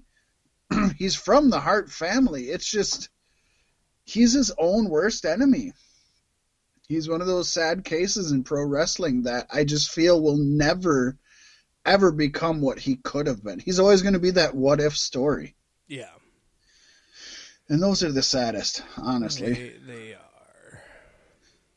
Oh, well, there's another what if story. In fact, we have a whole list of what ifs, and those are the comings and goings, Pacey. Yes, indeed. And uh, we'll start off this coming and going with Matt Hardy, who announced on his YouTube show that he's going to let his contract with WWE expire. In fact, as of this recording, it has expired. He said, This is what happened as of this current time. I have decided to let my contract with WWE expire. I'm going to become a free agent, and that's not saying I'm never ever going to return to WWE. okay, Chris Jericho. It's just time for me to take a break and become a free agent. I didn't want to leave WWE because it is my home. the reason I needed to leave WWE is because when it comes to my creative stance and my outlook on myself and my career and how I wanted to go for these last three, four years that I have left to spend in in-ring active co- uh, competitor, I just think my to myself and WWE we're on two different pages. Now, WWE's official response is WWE thanks Matt Hardy for his contributions to the sports entertainment and the WWE universe and wishes him the best in his future endeavors. Oh, jeez. At least he got future endeavored. Some people Yeah. get less than that. Yep. Um, I think it's funny he th- he he feels like he's guaranteed a Hall of Fame spot, and like vindictive Vince could say no at any moment. You know what I mean? We'll just put Jeff in. Ah, Vince could, but I think I don't think it'll happen. He will though. still go in the Hall of Fame, but Yeah. uh, and then um he had a little meeting with uh Matt Nick Jackson. And Impact Wrestling, both. yes. Well, He's he said kinda free make- agent, and if he's, He's, a free making agent, the. Tr- yeah, I feel like he's just gonna hit everybody up and get everybody talking, and um, What if he just remains a free agent and works for everybody and the broken universe is everywhere? Why doesn't he? Is the I'm question. that. That's the question. Why doesn't he? I am entirely fine with that. That's the best. Dude, you could you'd really change wrestling everywhere. It, yeah. right? And and and as much as we were so happy for him to finally get free from Impact, I guess I'm excited to see him go back to Impact. Yeah, because it's a completely different Yeah. structure than when he left. There's there's not the same people in charge. There's not the same people in creative. In fact, a different company runs it. When he worked there, it was Panda Energy that owned it, and right now, it is um um Owl. What's the Owl? I'm I'm running a blank on the Owl. Oh, Starts with an A. Anthem. Anthem. Thank you. Yes, it's Anthem. So actually, I had I, to go back and think about Reby Hardy tweets. right. Yeah, I you know I think he, he would honestly he's perfect anywhere, whether it's a behind the uh-huh. scenes role or in front of the scenes. Obviously, he makes it sounds like he wants to keep wrestling. AEW is going to give him great money. I would love to see him there. MLW could use him for the boost. That would be awesome. He's worked Ring of Honor. They'd love to have him. There's just something about him and Impact that have the history that I would love to see him go back to Impact. Um, just me personally, I'm just a mark. That's No, that's a mark talking. It would be it would be good to see him go back to Impact, uh, MLW, NWA, anywhere, everywhere. Just give us more Matt Hardy. Anywhere No, that I can watch Matt Hardy, give it to me. Broken Matt Hardy. Let him be exactly what he wants. Yep, I agree. Yeah. And the cool sure. thing is, is like he's uh, on his on his week on his YouTube. He's been playing it out like there's this demon inside of him that's threatening to destroy everything. So he's Yep. got like this multiple personality thing going on, where every promotion he's in, it could be very different. I would love it. I would love that. He's a different. I feel like that demon broken- inside of him is what's going to AEW. like split. You know what I mean? Mm-hmm. He could be like split and go to a different one, and he, and- yeah. I don't, Matt Hardy's per, wherever he goes, he's going to be amazing. Yeah, I'm super excited. Other than WWE, he went to WWE and he wasn't yeah, yeah, we were really excited for that too, and that didn't. Sorry. Uh, finally, Vince is gonna see it, and he's gonna change everything. Nope, Nope. nope. I mean, we got the fiend out of it, but then Goldberg beat him. Yeah. yeah. Well, Matt Hardy left, and Jun Akiyama is in, and she will be a guest coach at the WWE Performance Center. He will. from- Yes, he, he will. will. I'm sorry. That's that's very, very. Pro- yes. Don't assume his gender. I guess I played as a male Jun in Tekken too, didn't I? Yeah, you did. Yes, I did. Okay. Well, he'll be a coach, a guest coach at the WWE Performance Center from May 12th to 222N. For a long time, bitches. I didn't know I honestly dates don't could know. roll I over like don't know that. what that is. That's a lot more leap years forward, I think. It's a hell of a typo that I don't. I don't know what it was. Akiyama I'm guessing the twenty second. yeah, probably. I'm guessing twenty second. We're gonna call it twenty second. Keep going.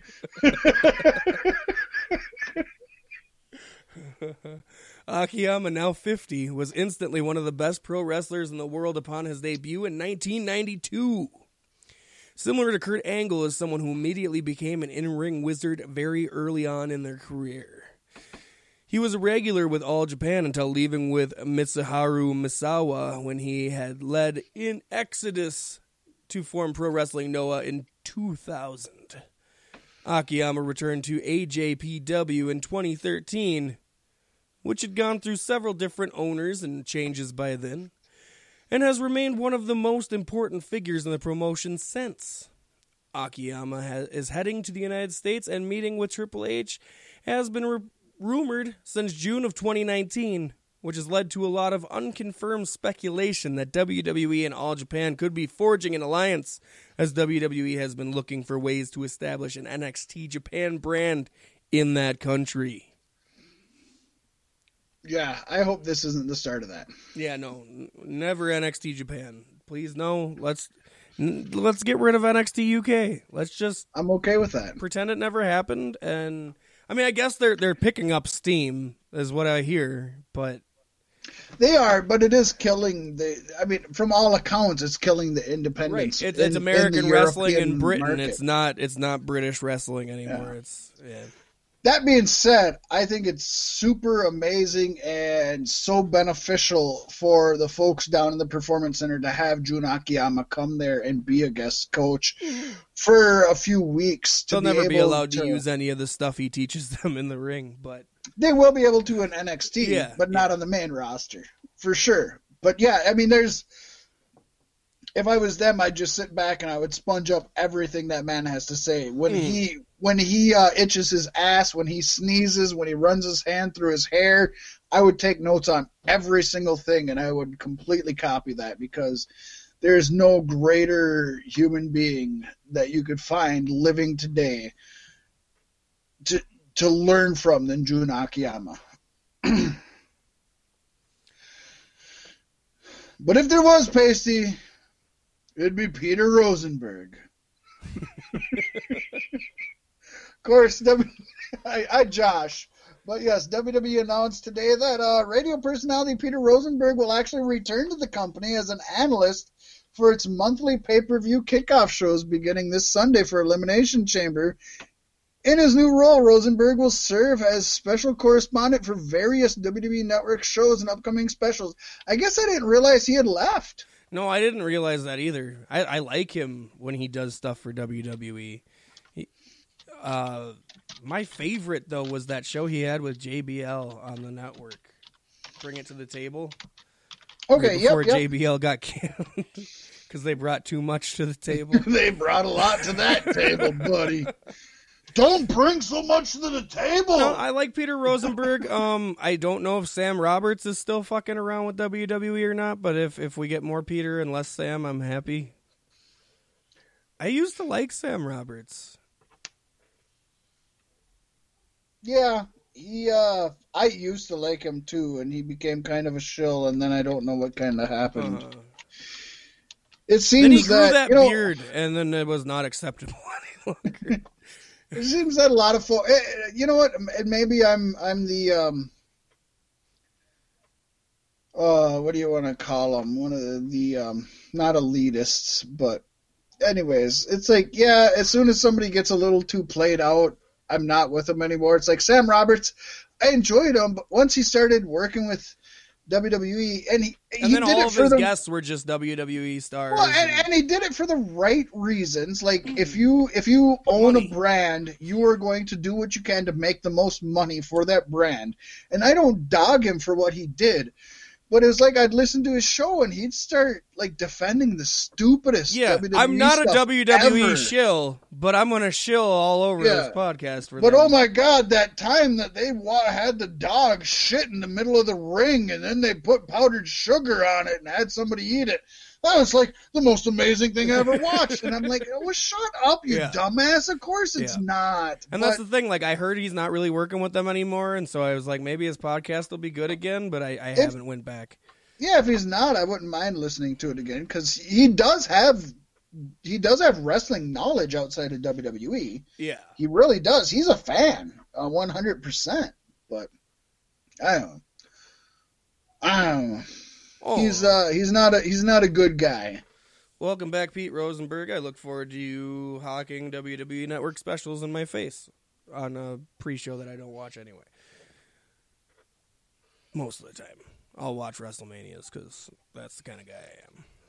Why not sit for ten hours? Ah. Bad boy Joey Janela has cut back his AEW schedule so he can return to Game Changer Wrestling on a full time schedule. While on Wrestle Inc. Daily Podcast, he explained the decision to spend more time away from AEW. At first, AEW was telling me I couldn't do any dates. Uh, suddenly, I start seeing people popping up at Northeast Wrestling and found out I could do indies. I'm back now, full time on the indies uh, my work was really suffering from the lack of dates. I I had a s- certain flow, and apparently I don't. and once you go from wrestling four or five times a week to twice a month, your work is going to suffer no matter what.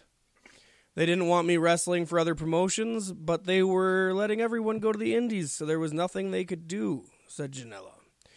The match I had last Saturday with GCW was a 35 minute match. I'm coming back for the work. I'm coming back to be the best wrestler I can to make my future the best it could be. The bad boy added. I don't think AEW wants anything to do with GCW, to be honest. I don't see why some talent can't work for some of the shows. We're just hitting strides now, and I'm more involved now with GCW than before. Joey Janela is good for AEW, but there's so many people trying to find a spot. It's probably best for him to pull back at this moment. Yeah, honestly, I feel the same way. I think he's gonna make more money and do more for the Joey Janela brand. Same with uh, who's the other himself. hardcore one that started off with AEW we don't see anymore. Um, Havoc. yeah, Uh, Jimmy Havoc. There you go. Yeah, yeah, he's more of an MLW. He was an MLW guy that they would use. Yeah. Yeah, and he does good in MLW. He's still putting on amazing shows. Yeah, Janela, you know, he does his uh, Joey Janela spring break with GCW, makes tons of money there. Uh, You know, it's one of the biggest pro wrestling events of the years. It's um, It sounds just to me though like he wants to work uh, WWE schedule. uh, no, it doesn't. Holy buckets. He wants to wrestle Well- four or five times a week. Yeah, if he can get, yeah, I, I would agree with that. That he's he's willing to get to put the work in and pay. Yeah, I think he would. He seems like that. He seems like, or at least be work, you know, put onto every show. Which, of course, when you have a two-hour show, you just you you can't do that. That's Yeah. not feasible. Well, even a three-hour show has a hard time. Yeah, not everybody's going to get onto it. So it's it's uh it's good for him. It, it's interesting to see the uh the other side. You know, AEW comes up and offers uh alternative, but even AEW it just it isn't going to be the golden land where everybody who's an indie darling can come to and just make money. It's like, well, yeah, some people are still going to be used sparingly. Mhm. And for him, it's like, you know, it, it, it works better for me to work the indies and then, you know, make an appearance here or there. He, he doesn't bury AEW at all in this interview, at least nothing like- that I read. He likes to drink a lot too, and probably has some stuff because of that, some extra baggage. And with Kip Sabian and Penelope Ford in AEW, maybe he's better off to not be in that environment. You know what I mean? I guess I've never read anything about his drinking, so I don't know. Well, I mean, he got drunk and fought with Enzo at a concert. Well, yeah, But it he, he, fought with it. drink, but, and when yeah. you drink like that, you live in your head a lot. At least I know I used to. And and if Joey Janela is anything like that, yeah, I wouldn't want to be, you know, Kip Sabian and Penelope Ford. That's his ex girlfriend. It's probably best for him to step away, at least until he knows the wounds are healed.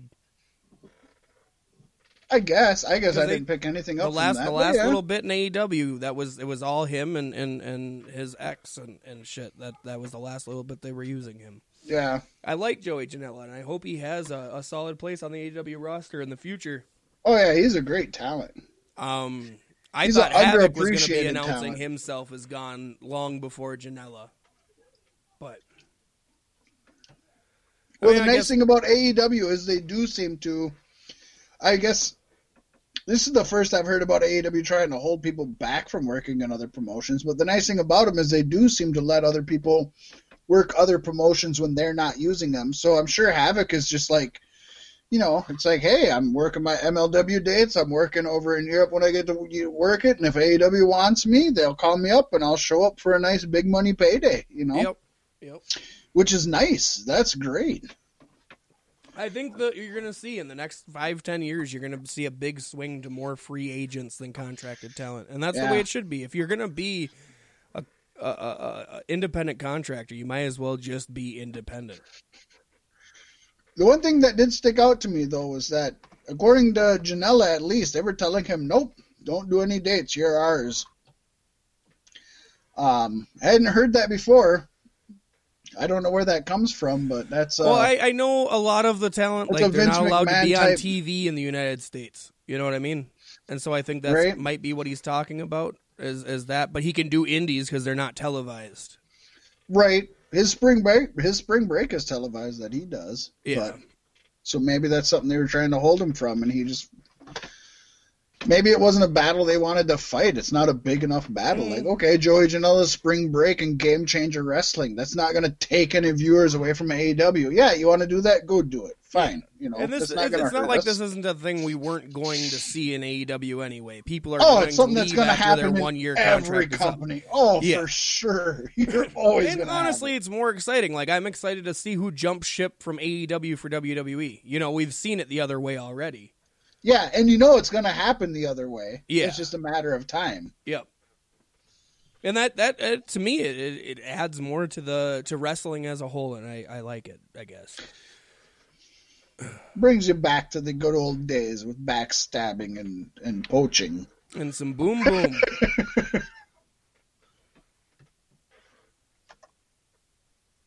and some boom boom. And some boom boom. That's your cue. Okay. All right, we'll do it. All right, Colt, Colt Boom Boom Cabana made a surprise appearance during AEW Revolution pre-show, where he helped make the save for SCU after their loss to the Dark Order. AEW President Tony Khan has confirmed Cabana signed with AEW and is working in many roles for the company, saying Colt's working here. Colt does have a variety of things. He's already started as an announcer, and now he's going to be working as a wrestler. He's debuted in a situation where you can kind of see I could definitely see Colt working for us on a regular basis. He can chip in as commentator and he's also as a coach. He's a really valuable mind. He's signed here, but per my discretion, like a lot of people who are signed here, Colt can work other places. Joey Janela would disagree, but that's all right. Uh, also, Joey Janela was in at the beginning of the contracts. I don't, you know, they probably didn't know entirely what Oh, they yeah. were doing or what direction they wanted to head, and now they're starting to see it. I don't think you're going to have a lot of complaints, except for maybe some of those initial signees.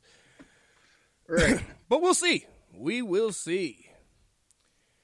AEW followed that up when Jake the Snake Roberts debuted on this week's Dynamite and confronted Cody, revealing that he has a mystery client that plans on taking Cody's piece of the pie. And who will take out Arn Anderson as well? Roberts promised darkness is coming to AEW and said he's spent 20 years getting clean to earn this moment. Jake took to Twitter the next day and called that night one of the greatest moments of his life. He wrote, one, thanks to DDP. Two, thanks to AEW for opportunity. Three, thanks to Jake for not giving up on sobriety. That was so hard. Wow. One of the greatest moments of my life. This is so fucking cool. It is God. cool. Damn, that's just so cool. He it's great he feels good about himself. The promo itself wasn't the best thing I've seen, No, but it it's Jake the Snake and it was cool to see. I'm I'm guessing Brody Lee, which would be weird cuz Luke Harper's got that cage thing that just turned out to be a fucking mechanical spider, I guess. It's stupid. But you know, if, if Jake's gonna take somebody on, I have to assume the snake's gonna get passed down. Wouldn't that be funny to have Brody Lee be the guy who has an animal in lieu of Luke Harper Right, Uh, yeah, he doesn't even need an animal. or Eric Rowan? There you go. But yeah, yeah, yeah, yeah. I I seen a, a gif of that, and that's all I wanted to see. I was like, oh my god, that's a toy spider from Walmart. yeah, yeah. That's what the And it spits was. blood in people's faces. I guess. Oh, I didn't even see that, but that who cares? I just, you know, I just think it's great. Jake's Jake had such a. Uh, I don't even know how to describe it. Just watch the resurrection of Jake the Yeah. Snake. That's about the best I can say. But he's had such a low in his life, one of the lowest of, of so many humans, let alone wrestlers. For him to just be so happy just makes me happy. That's all I Mhm. give a shit about. It I don't give a shit that he's an old timer that's an AEW. I don't give a shit that he's. I don't give a shit about anything else anybody complains about. He's fucking happy. And he made me happy for so many years as a child. The fact that he's happy now makes me happy. That's all I care about. Fuck everybody else. Wrestling's about being happy. I'm happy. Yes.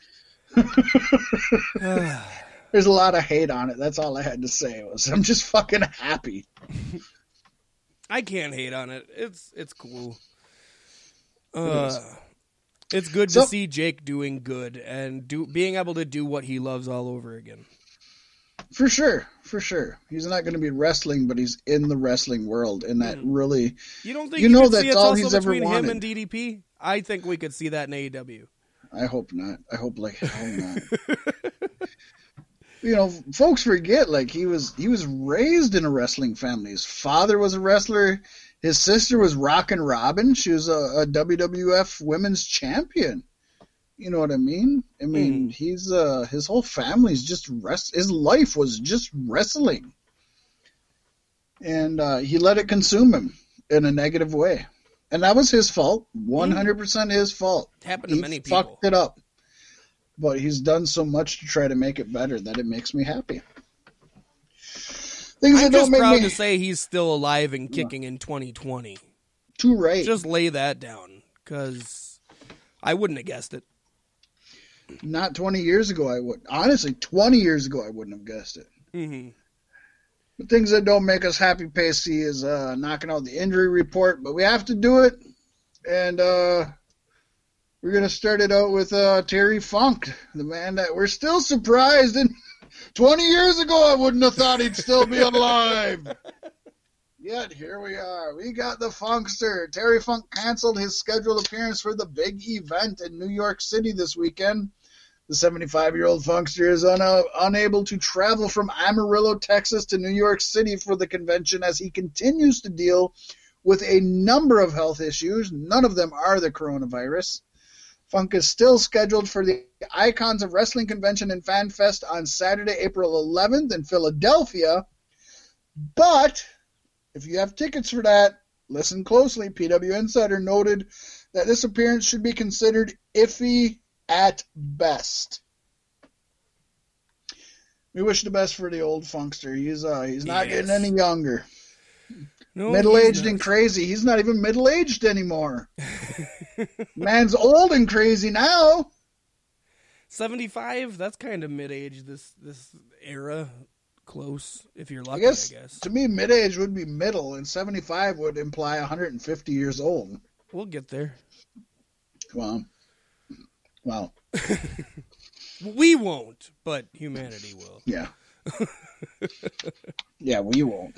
Uh, WWE announced Asuka is currently suffering from a sprained wrist, which prompted them to pull her from Raw this week as she was not medically cleared to compete. There's no word yet on when Asuka suffered the injury. She was involved in the Women's Elimination Chamber contract signing last Monday, but hasn't wrestled on TV since losing to Becky Lynch on February 10th. The Kabuki Warriors did compete, though, at both WWE Live events this past weekend. That said, Asuka is expected to be able to wrestle in Sunday's Elimination Chamber, according to F4W Online. I hope so. She, that that match is sort of hinging on her talent. I think. Right? It- It'll definitely be felt if she's not there. Let's put it that way. Uh, speed recovery. Wish the best for her. Thursday morning, Pasty.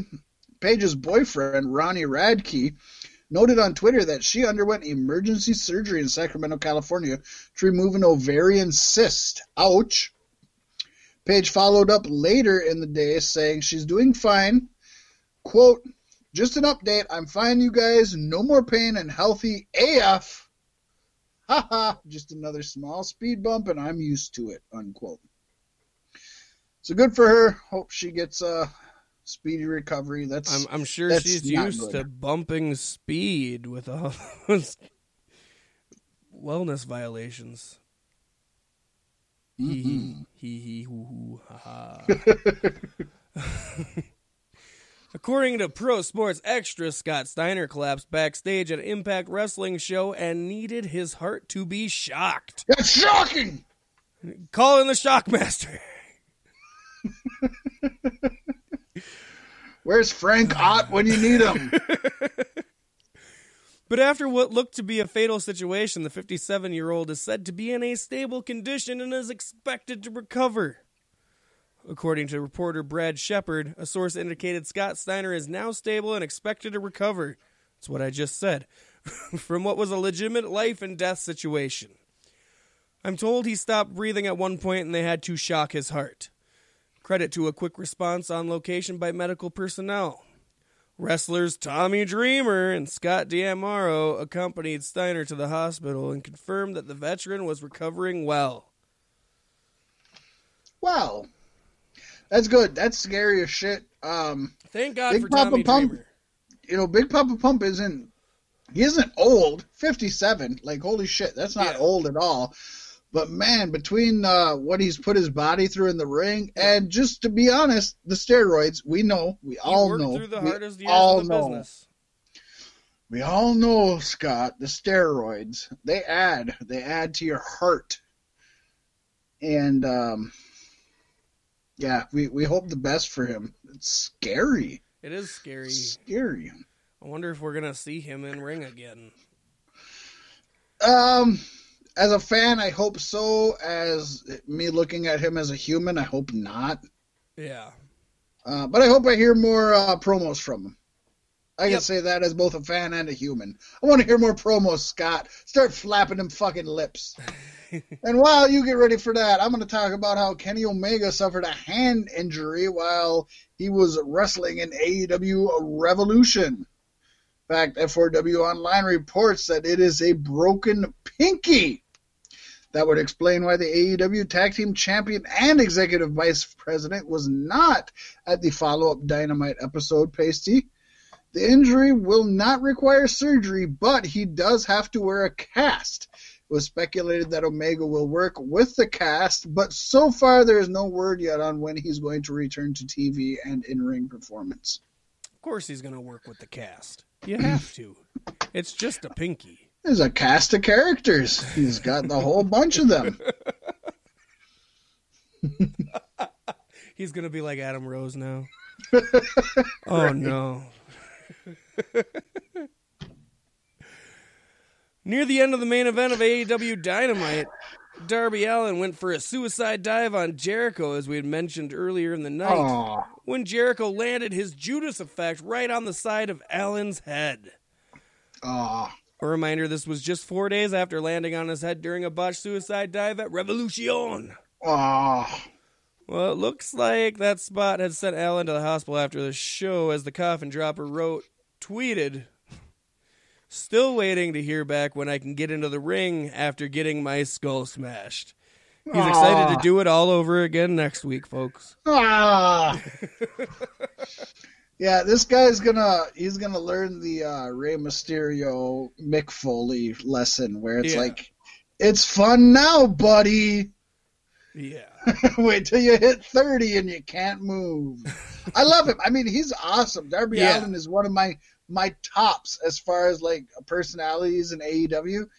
And You need to I- I get him to get the it. top of the roster if he's going to be pushing himself this hard, though, because Yeah, he ain't going to be around forever. Well, he's not going to get. I, I will be the first to say he's not going to get to the top of the roster without doing this kind of stuff. Yeah. But he needs to do that quickly. And once he gets there, he needs to pull a Mysterio.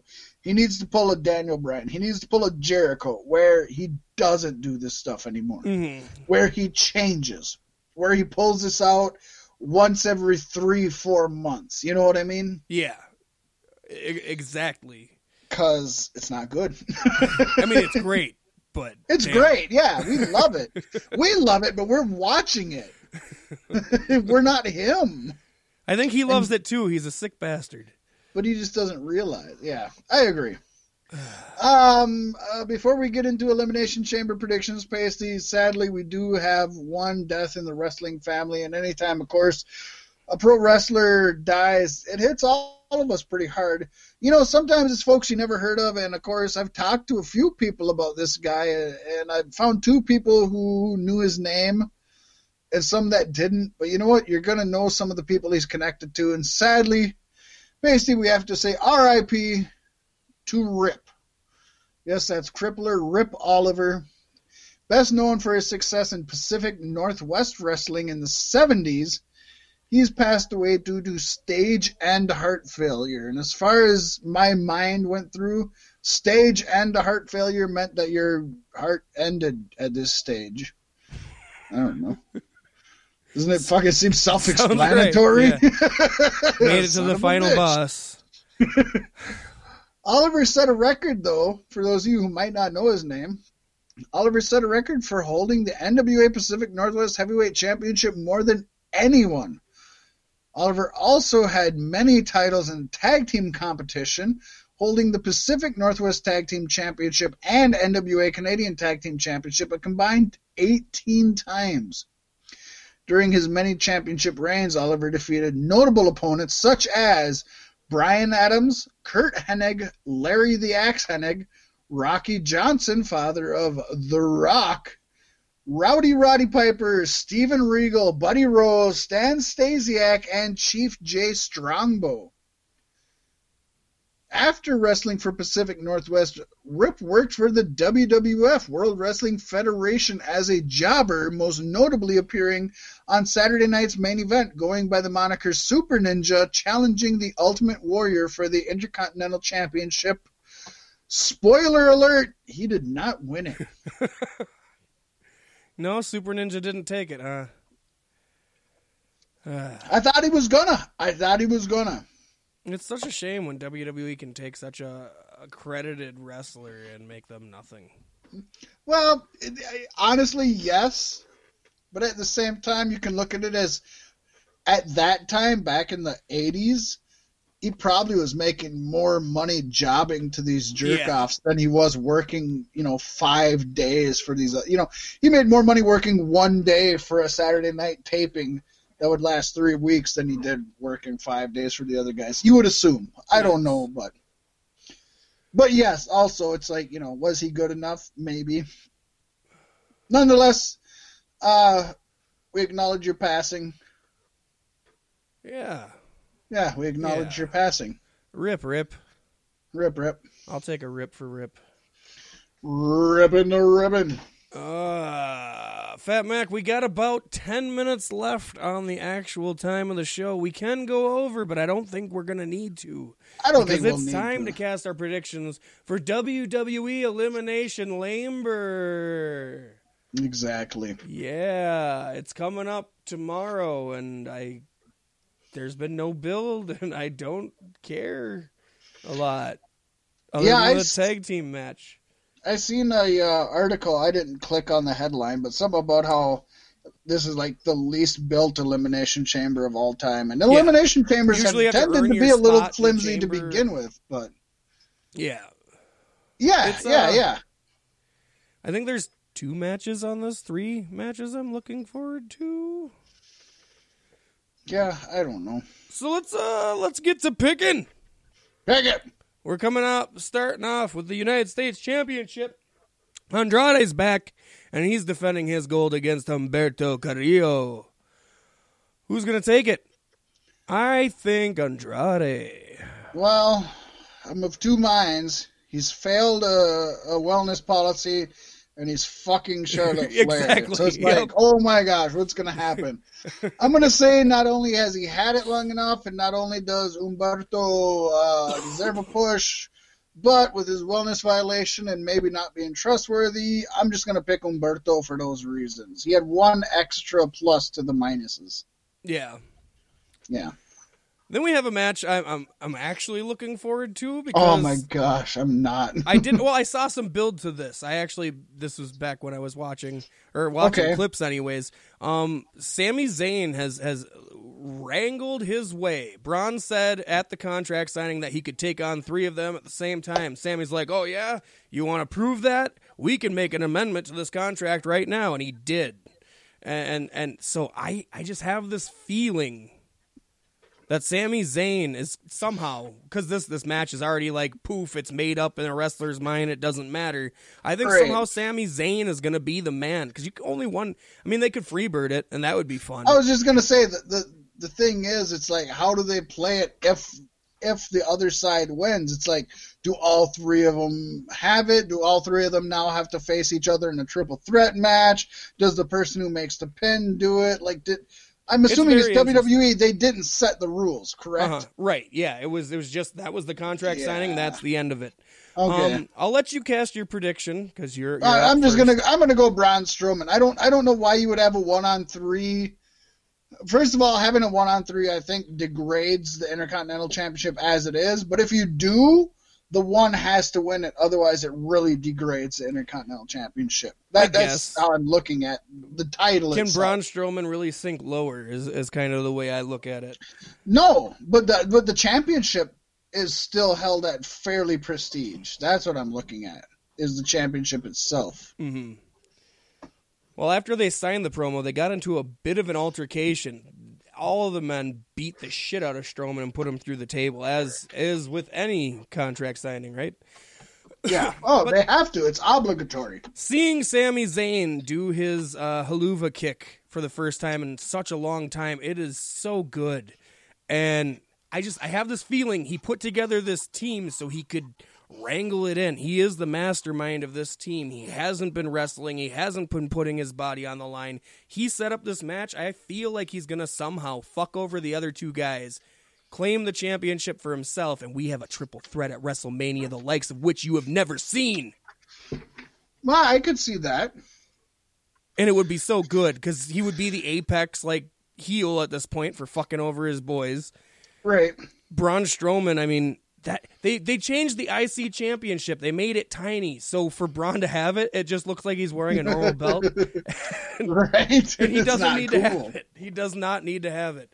Sami Zayn Uh, and I am. I'm going out on a limb. I'm not saying their team wins it in Freebird rules. I'm going to go with my my hopes for WrestleMania because Cesaro, Sami Zayn, and Nakamura at WrestleMania. That is an NXT wet dream main event.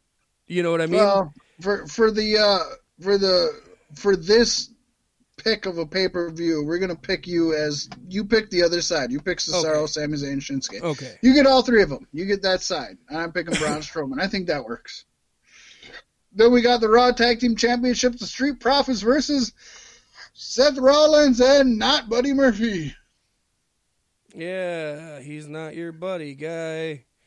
He's Um, not your Murphy, Seth. So last time the Street Profits didn't win this match, but they're doing it again. So this time they kind of have to, right? I think they have to. Street they're so good dude. I can't I can't ever say they're not good. They're amazing talent in the ring. They're great on the microphone. They're fun to watch. Their entrance is amazing. Their their theme is great. They're gonna have a big WrestleMania moment, and they're going to. They're what Cryme. Tyme should have been. Yeah, no, this is. I feel like any any of those teams that you would you would neg- regulate towards the Cryme Tyme. Shit, this is they're like New Day on steroids. There's only two of them, and they're like twice as fun. Right.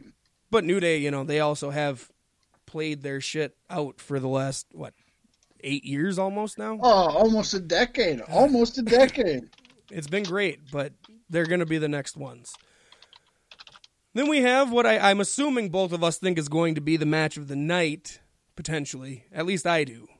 The Elimination Chamber SmackDown Tag Team Championships match. I disagree that that's going to be the match of the night. Okay. But we do have this match. Yes. Miz and Morrison are defending their titles against Dolph Ziggler and Robert Roode, Heavy Machinery, Lucha House Party, and uh, oh, the New Day and the Usos. And, and New Day Usos are going to make this match so good. Um, you could definitely pick your filler teams and your staple teams. There's three of each. You know what I mean? Miz Morrison, New Day Usos Oh, are obviously. your spotlight. New Day, Usos, Miz Morrison. Exactly. yep. And then you got the teams that, you know, They're going to add to the match. they are there to make spots. Yes. Yeah. They're spots. hmm Hundred percent. And I and I think uh, of course Lucha House Party. I'm hoping great things from them. Now again, I'm probably not watching this, so I'll just have to wait and see. But I'm hoping great things from them. I'm gonna watch it.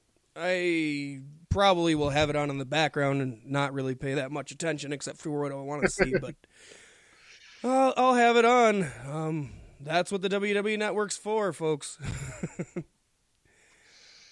I uh, think it's for I think it's for things you enjoy watching. To be honest, but oh my God, have you have you watched any of the uh, the the um, ruthless aggression documentary series they've been doing? They're like four episodes deep. I actually just started the first one. I put it on in the background while I was doing stuff. I am in the middle of um Broken Skull with Big Show though. Hmm. I And that didn't one's watch good. that one. Is it good? So far, I'm about halfway through. It's he he put Kane on, and that's when I kind of stopped watching. I'm like, okay. Oh, the first two were bad. I like the Undertaker one. It was interesting. didn't. I've just been waiting to see that side of him for a while, and it Yeah. wasn't as great as it should have been. But it is what it is. No, it wasn't. I, I thought they were both bad, and this one, this one, this honestly, sadly, is the best one. Even though out of the characters, Big Show's my least favorite out of them. Yeah. But he has like he talks about personal real. I don't know. So far, it's been decent, but it's halfway through. I don't think I'm a big Broken Skull Challenge fan. All right. My nephew is waking up, so let's get All right, ripping. let's knock it out. Okay, I got uh, Miz and Morrison for this one, Pasty. I'm going with the Usos. I see a Usos New Day WrestleMania in the future. Um, just a thought. Sounds good. Now for the next match, this is the match that I am most looking forward to, Pasty, and And that is the No DQ nowhere. versus Aleister Black, or not versus, but Aleister Black versus it's No DQ versus Aleister Black. What's gonna happen? Uh, versus AJ Styles. Uh, I'm What gonna go with Aleister Black. I got the old Aleister Black as well. I think he should win this one. I think it's a good one, and I think uh, AJ should make Aleister look like a goddamn star in this one. Honestly, if they're they're building Styles Undertaker for Mania, Undertaker's involved in this match. Uh, It's well, no DQ. like. It's no DQ. You might not like it, but this is WWE, buddy. I know, I know. I'm not saying, yeah, and it might even be best for business. Uh-huh. And then Undertaker will also tip his hat to Black uh, in this match too. I think a little. bit. Uh, Raw Women's Number One Contender Elimination Chamber Championship something match with stuff and words. yeah. A lot of words in this one. A lot of words. Morgan versus Ruby Riott versus Sarah Logan versus Shayna Baszler. A lot of words. There's only one obvious winner. Yeah, if it isn't WWE's Asuka, been Shayna painting it in the news like Vince is already not behind her, which is Yeah. funny because they're lying when they say that. Uh, she did that vampire angle though. I was not happy about. Yeah, I seen I seen something about her biting the neck and stuff, which was weird. But Yeah, that was where. I saw the fake blood. Mm, okay, there Yeah. you go. Yeah, That was fake blood. Yes. it, it was very pink. Um, and every although everything I've uh, seen and read, and of course Vince has been known to change his mind up until the last moment, says that this is going to be the main event. So that's kind of cool. They put the the women's match main event. Of course, the other one's a tag team You championship. know, it probably funny shouldn't be main event. He's always willing to let women main event the shows they kind of just throw together with no purpose. Right. I, well, WrestleMania. Well, yeah, but I mean, um, God, what was the last rest one that Lynch yeah. main evented, and that was right before Saudi Arabia or something? Like Yeah, th- yeah, I, I hear you. They're the secondary ones. Mm-hmm. Um, I think you and I both agree, though, it has to be Shayna, right? It has to be. They also just bought, brought Ruby Riott back, and, and part of me wants to say that she could do it, but that wouldn't would make sense for for, her to do Mania. It. wouldn't make sense for Mania. You get, if you're gonna pull the trigger, wait till after. Yeah. Um. So yeah, Baszler. All right, tiebreaker pasty. Will Roman Reigns have a match on the main card? He's not on anything here right now, and he is the big dog. He'll probably cut a promo. I don't think he'll have a match. He, So he's already set no? to face Goldberg. Like you don't need anything. Oh, you need to build him up. You would hope you need to build him up. That's just me. Have him face Corbin again. I don't know. What, yeah, they probably would. I'm gonna go. Okay, if you're going no, I'm going yes. All right, All right, we got it, pasty. we got it, Fat Mac. All right. That is it, folks. That's our show for this week. Thank you for tuning in and supporting and always listening to us as we talk. We love it. Busy week. It was a fast week. It was an awkward week. Hope y'all are enjoying the uh, the turn to spring. Spring is finally upon us, oh yes. and we hope you all enjoy it. Stay safe. Make sure to wash your hands. Make sure to cover your coughs. And this isn't just for coronavirus. This is just normal day to day stuff. Continue to do this even after coronavirus is considered a myth. Yes. We love Be a you decent all. human. it's, it's, yeah, uh, it's simple. that's as, that's as far as it goes. we love you all. Thank you for listening. yes. Goodbye.